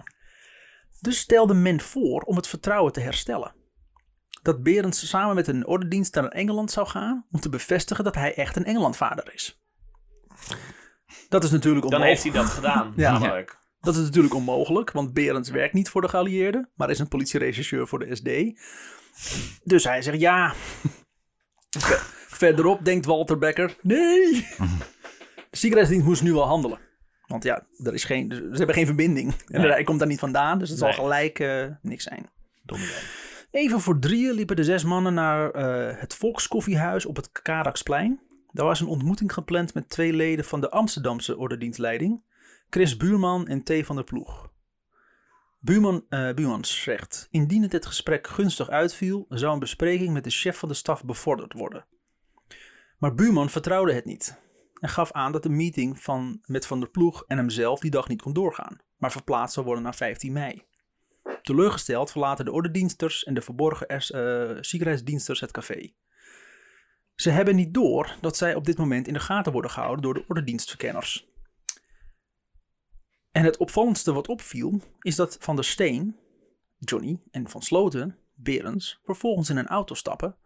En achter de voorruit ontbrak, ontbrak de verplichte vergunning om te mogen rijden. En controle van het kenteken bewijst ook dat deze auto afkomstig is van de Sicherheidsdienst. Ja. De domste manier om mensen op te halen. Ja. Buurman geeft aan... Ik heb aan alles gedacht. Ja. Oh nee, toch niet. We hebben met het, ons slechtste scenario hebben we ons voorbereid. Ja, ja dat natuurlijk niet. We wisten niet dat ze konden lezen. Zo'n oh. heel groot hakenkruis op de zijkant. ja, ja, ja. Oh, dat is ook zo. En toen zagen ze mijn hakenkruis tattoo. Ja, toen was het klaar. Hallo, hallo. Ja. Is een stad in Noord-Holland. Ja. Ah, dat is ook... Dat lachen doe ik zo goed, toch? Ja. Oh. Ik heb heel hard in de spiegel geoefend. Buurman geeft aan. De vijand is gesignaleerd. Maar de tijd die ze nodig hadden om dit te concluderen... zou te laat zijn voor vele ordediensters. Godert, de baron, nam afscheid van de rest van het gezelschap. Hij moest naar kennissen in Nijmegen. Dudok, Van der Put en Boverhuis gingen lopend naar de volgende Amsterdamse bestemming. En Johnny en Berends vertrokken dus met de auto. En deze vijf zouden elkaar weer treffen in de Binnenbantammerstraat... bij het Chinese restaurant ja. Kong Hing. Ja. Het eerste Chinese restaurant voor Nederlands publiek Wat in Amsterdam. Oh, wow. De plek waar Josephine Baker... ook waar kwam, die laatst ja. ook op het nieuws was, die bijgezet is in uh, het Pantheon. Johnny en Berends trakteerden daar mensen op een rijsttafel. Hm. Een soort lekkere Hollandse uh, ja. rijsttafel. Ja. Dat is echt een Johnny... soort van laatste avondmaal ja. inderdaad, ja. En nu hebben we twee Judassen. Ja. ja, inderdaad. En als afzakkertje zouden ze nog even naar de Rode Leeuw gaan. Dus niet naar de slapende, maar naar de Rode. En erg ver, erg ver kwamen ze niet. Op het dam, Damrak wordt iedereen door leden van de Gestapo gearresteerd. Hoppakee. Ook uh, de, de baron is ook gearresteerd. En, uh, Bert Brune is ook gearresteerd. De rammels! Die werden allemaal opgepakt op het moment dat ze afliepen. Moeten altijd mij hebben. Berends en Johnny werden eveneens gearresteerd. En zetten hun toneelspel voort tot zelfs binnen de gevangenis. Oh nee, oh, oh shit. Oh, nou zit ik hier in de gevangenis, statuspalen. Oh, nou. Oh, zet ons maar samen in een cel, weg bij de rest, maar ja. wel in een cel. Oh. En, en, zeiden tegen de overige, en zeiden tegen de overige leden van de ordedienst dat ze beter kunnen praten, want ze weten toch al alles. Klotzak. Ja.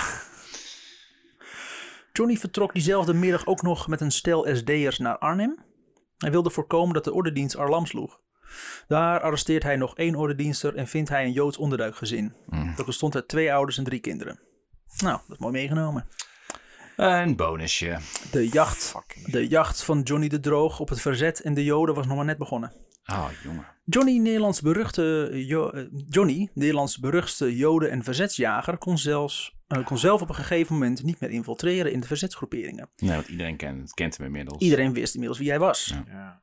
Dus vermomde hij zichzelf vaak met snor en een zonnebril. Nee, en... dat ben ik niet. Hallo? Ik ben niet Johnny de Droog. Waarom en... denken jullie dat? Zette, zette een nog hogere stem op. Hoog en droog. Yeah. En wist toch weer bij een menig groep binnen te dringen. Ik ben Jan Nat. Hallo.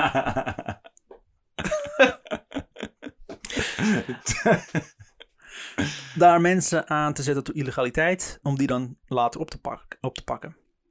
Zijn werk werd ook steeds gruwelijker, naarmate de jaren verstreek. Helemaal tegen het einde van de oorlog. Johnny begon uh, te merken dat zijn werkgever aan de verliezende hand was. Dat maakte zijn werkgever wantrouwen ten opzichte van Johnny. Hij was immers iemand die makkelijk van kant wisselt. En dat, yeah. uh, als dat hem het beste uitkwam. Ja. Yeah. Dus gevoed door het geheig in zijn nek verliest Johnny het laatste beetje menselijkheid en empathie. Om zich maar te bewijzen aan zijn werkgever, de Sicherheitsdienst. Na de mislukte aanslag op Adolf Hitler schrijft deze een nieuwe wet... waar de Sicherheitsdienst tussen, zonder tussenkomst van de rechter bij verdenking van verzet... de verdachte gelijk ter dood mochten veroordelen.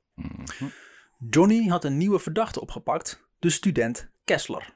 Was betrapt uh, op het in kaart brengen van uh, grondgebied... en strategische punten van Duitse legerplaatsen in de omgeving van Enschede. Er verstreken negen uur tijdens dit verhoor, waarbij Johnny geweld niet schuwde en het, Kessler, uh, en het Kessler zijn lijf en gezicht tot pulp sloeg. Bij dit alles stond een plaat op met Duitse operamuziek. Oh, het is echt de stereotype filmscène. Heeft hij ook gezegd, we're not so different you and I. Nee. Maar jij luistert naar opera, dus ik denk het wel. Ja, je moet wel. Uh, het opzetten van die plaat deden ze om de kermingen en het geschreeuw van de gevangenen te maskeren. Zodat, ja, de, rest, zodat de rest van de gevangenen het niet hoorde dat er iemand gemarteld werd. Maar dat, dat wil je toch juist, denk ik. Dit hielp uh, niet alleen niet echt. Dus de andere gasten hoorden eigenlijk iemand gemat, uh, gemarteld worden terwijl er ook kutmuziek aan staat. Oh mijn god, hebben jullie dat ook gehoord? Ja, wat een kutopera was dat. Wat? Oh. Ja. Het is nog een nachtmerrie. Het is ook helemaal blauw geslagen in die cel. Gelukkig was die plaat over, want oh, ik kon er niet meer. Maar, oh, mijn trommelvliezen doen pijn. Uh, weer Wagner? Nou, ik ga even bloed pissen. Want, oh. Johnny's nieuwe chef Albrecht leidde de meeste van deze ondervragingen. En als je je mond hield, werd je uh, met een stuk zwaar touw geranseld. Uh. Terwijl, deze tegen je, uh, terwijl Albert tegen je aan het schreeuwen was. Een medegevangene getuigt dat Kessler tussen de martelingen door, uh, dat hij uh, Kessler tussen de martelingen door wilde verzorgen en wat te drinken wilde geven, maar dit werd door Johnny verboden. Toen men op een ochtend Kessler kwam halen, antwoordde deze niet. Hij was in de nacht overleden. Oeps. Hij had Oepsie, de poepsie. afranseling met het koektouw niet overleefd. De vierentwintigjarige Kessler kreeg op zestien november negentien vierenveertig in alle uh, vroegte een graf op de parkeerplaats van het Onland. De grond was amper aangestampt toen Johnny, een medewerker die hem gecomplimenteerde met zijn mooie leren jas, vertelde dat het kledingstuk afkomstig was van de overledene. Ze had zijn kleding gejat. Jannes Post, een andere S D'er, stuurde nog een verzoek naar Johnny of hij misschien de jas en het vest mocht hebben. Want hij had de broek en hij wilde graag dat dit kostuum compleet zou blijven. Toen Jan Kessler in, in juni negentien vijfenveertig werd opgegraven, bleek zijn kleding te zijn gereduceerd tot een onderbroek, een overhemd en één schoen. En die schoen heb ik één stoel een schoen gejat. Ja. Ik wil graag dat die een paar blijft. Wat die andere schoen? Nou, nu, ik heb geen zin om hem weer op te gaan. Die is voor mevrouw Worfbeen. Die is er maar één nodig. Godzijdank dat ik haar heb onthouden. Ja, nou, maar ik vind dat is een uur geleden. geleden. Maar tijdens Matahari kwam ook al een boerfbenen voor. Ja. Die lag toen in Matahari. Uh, Johnny had inmiddels... Ja, Johnny had inmiddels zo'n driehonderd tegenstanders achter de tralies gekregen. Minstens. Ruim, ruim een kwart van hen stierf of in een kamp of aan de martelingen waar Johnny aan meedeed. Twee verdachten schoot hij zelf dood. Waarbij hij één keer bij iemand die hij naar een executieplaats begeleidde, maar niet verder wilde lopen en hem midden in het bos doodschoot. Het lichaam moest uh, men maar later opruimen. Dus nog steeds lui. Onder de slachtoffers bonden, bevonden zich, uh, afgezien van Toon van Londen, geen leden van de Slapende Leeuw. Mm. Johnny de Droog... Uh, en mijn persoon waren heel veel in Gorssel. Dit omschrijft trouwens een collega van hem. Toen de Droog en mijn persoon waren heel veel in Gorssel en bleven dagen thuis daar het slecht weer was. Johnny, rust, uh, Johnny wou rust hebben, herinnert Emiel Rapaar, de collega die Johnny had bij de Sicherheitsdienst. Op negentien februari leek het eindelijk weer redelijk fietsweer. En konden Johnny en Rapaar weer op pad om op zoek te gaan naar verdacht gedrag. Maar ze zijn nog niet op weg of Johnny herinnert zich dat hij thuis vergeten was een radio uit te zetten. Bizar trouwens dat het weer meespeelt ook. Ja. Oh, de vijanden van het, van, van, van, het, van het derde rijk die gaan we kapot maken als het eenmaal stopt met regenen. Ja, ja, nu is het, het oh, eindelijk droog. Oh, heb je het gezien, meis? Oh. Dus ze draaien weer om. Hm. Bij het houten huisje aangekomen blijft Rapaar, uh, Rapaar buiten wachten. Johnny draait uh, zijn deur van het slot, gaat naar binnen. En binnen enkele seconden klinkt er een welbekend geluid van een schot. Ja. Rapaar haast zich, naar de, uh, haast zich de woning binnen. En ziet Johnny op de grond liggen in een plas bloed. Hoppakee. In eerste instantie denkt Rapaar dat Johnny door het verzet is geliquideerd. Ja. En gaat getrokken met zijn wapen verkenning doen in de omgeving. Is, is het zijn vrouw uit Nederlands-Indië? Hoe vet zou dat, dat zijn? Zou de cirkel wel rond zijn. Fuck jou! Wat zei je? Heeft hij zelfmoord gepleegd, vroeg ik. Nou, maar hij vindt niemand... Later zal er nog veel discussie zijn over de dood van Johnny. Ja. Eerst werd gedacht aan zelfmoord. Maar iedereen die met hem samen heeft gewerkt... weet wel zeker dat ik niet kan. Zo'n heel willekeurig moment van... oh shit, ik moet nog even terug naar huis om mijn radio te halen. En dan ineens zelfmoord. Ik kan me ook bijna niet voorstellen dat, dat, dat, je, dat met zijn ego, zeg maar... Zo'n per, nee. zo'n persoon was hij niet. Nee. Ten tweede wordt gedacht... en dat is aannemelijker... dat Johnny tijdens het inspecteren van zijn wapen... deze per ongeluk heeft laten afgaan. Nee... Terwijl hij in de loop keek. Dat is, echt, dat is, dat is extra kut. Dus ik hoop echt dat dat het is. De schotwond. Hij dacht van, ik, er zit geen spiegeltje tussen mij en ik, dus ik ben veilig. Ik kan niks overkomen. De schotwond zit namelijk net naast zijn neus onder zijn oog. Oh, ik dacht oh. in zijn kin. Want ik bedoel, de kans was groot. Oh, dat maar... is wel inderdaad. Want als je het zou moeten doen, zou je het onderdoen doen of op je slaap. Of maar hij, doet, hij, doet, hij, hij, hij kijkt in zijn loop. Ja. ja. Dat, dat, dat zou kunnen. Huh. Ook kan het zijn... dat rapaar, dat rapaar hem heeft geliquideerd. Ja. De Sicherheitsdienst nog, ja. had hem hier namelijk de opdracht toegegeven. Oh, oh dat, en dat is bekend dat, dat hij ja. daar... Oh, oké, okay, ja. De chef uh, Albrecht, die vertrouwde hem voor een meter. Want hij was een hij, overloper. Hij kon ieder moment ja. overstappen. Ja, maar dat is hoogstwaarschijnlijk dat dan, toch? Iets wat rapaar is blijven ontkennen. Hmm. Zelfs na de oorlog, toen de officier van justitie hem nog vertelde dat dit misschien wel het enige goede zou zijn wat hij tijdens de oorlog heeft gedaan. Zelfs toen zei hij nee, dat heb ik niet gedaan. Nee. Hmm. Dat laatste, wat ik omschrijf, dat Raparum heeft zou hebben geliquideerd, zou in twintig achttien misschien wel echt waar zijn geweest. Uh, Als in, toen zijn ze erachter gekomen. Erik Schaap, schrijver van de biografie over Johnny de Droog, hmm. waar ik ook de meeste informatie uh, van uit, uit heb gehaald, krijgt via Geert Jonker een officieel politie- en autopsieverslag onder ogen, waarin staat dat Johnny niet één, maar twee schotwonden heeft. Wow. Eén door het hoofd en één door het hart. Johnny is dus geliquideerd. Vlak na zijn moord is hij drie keer begraven.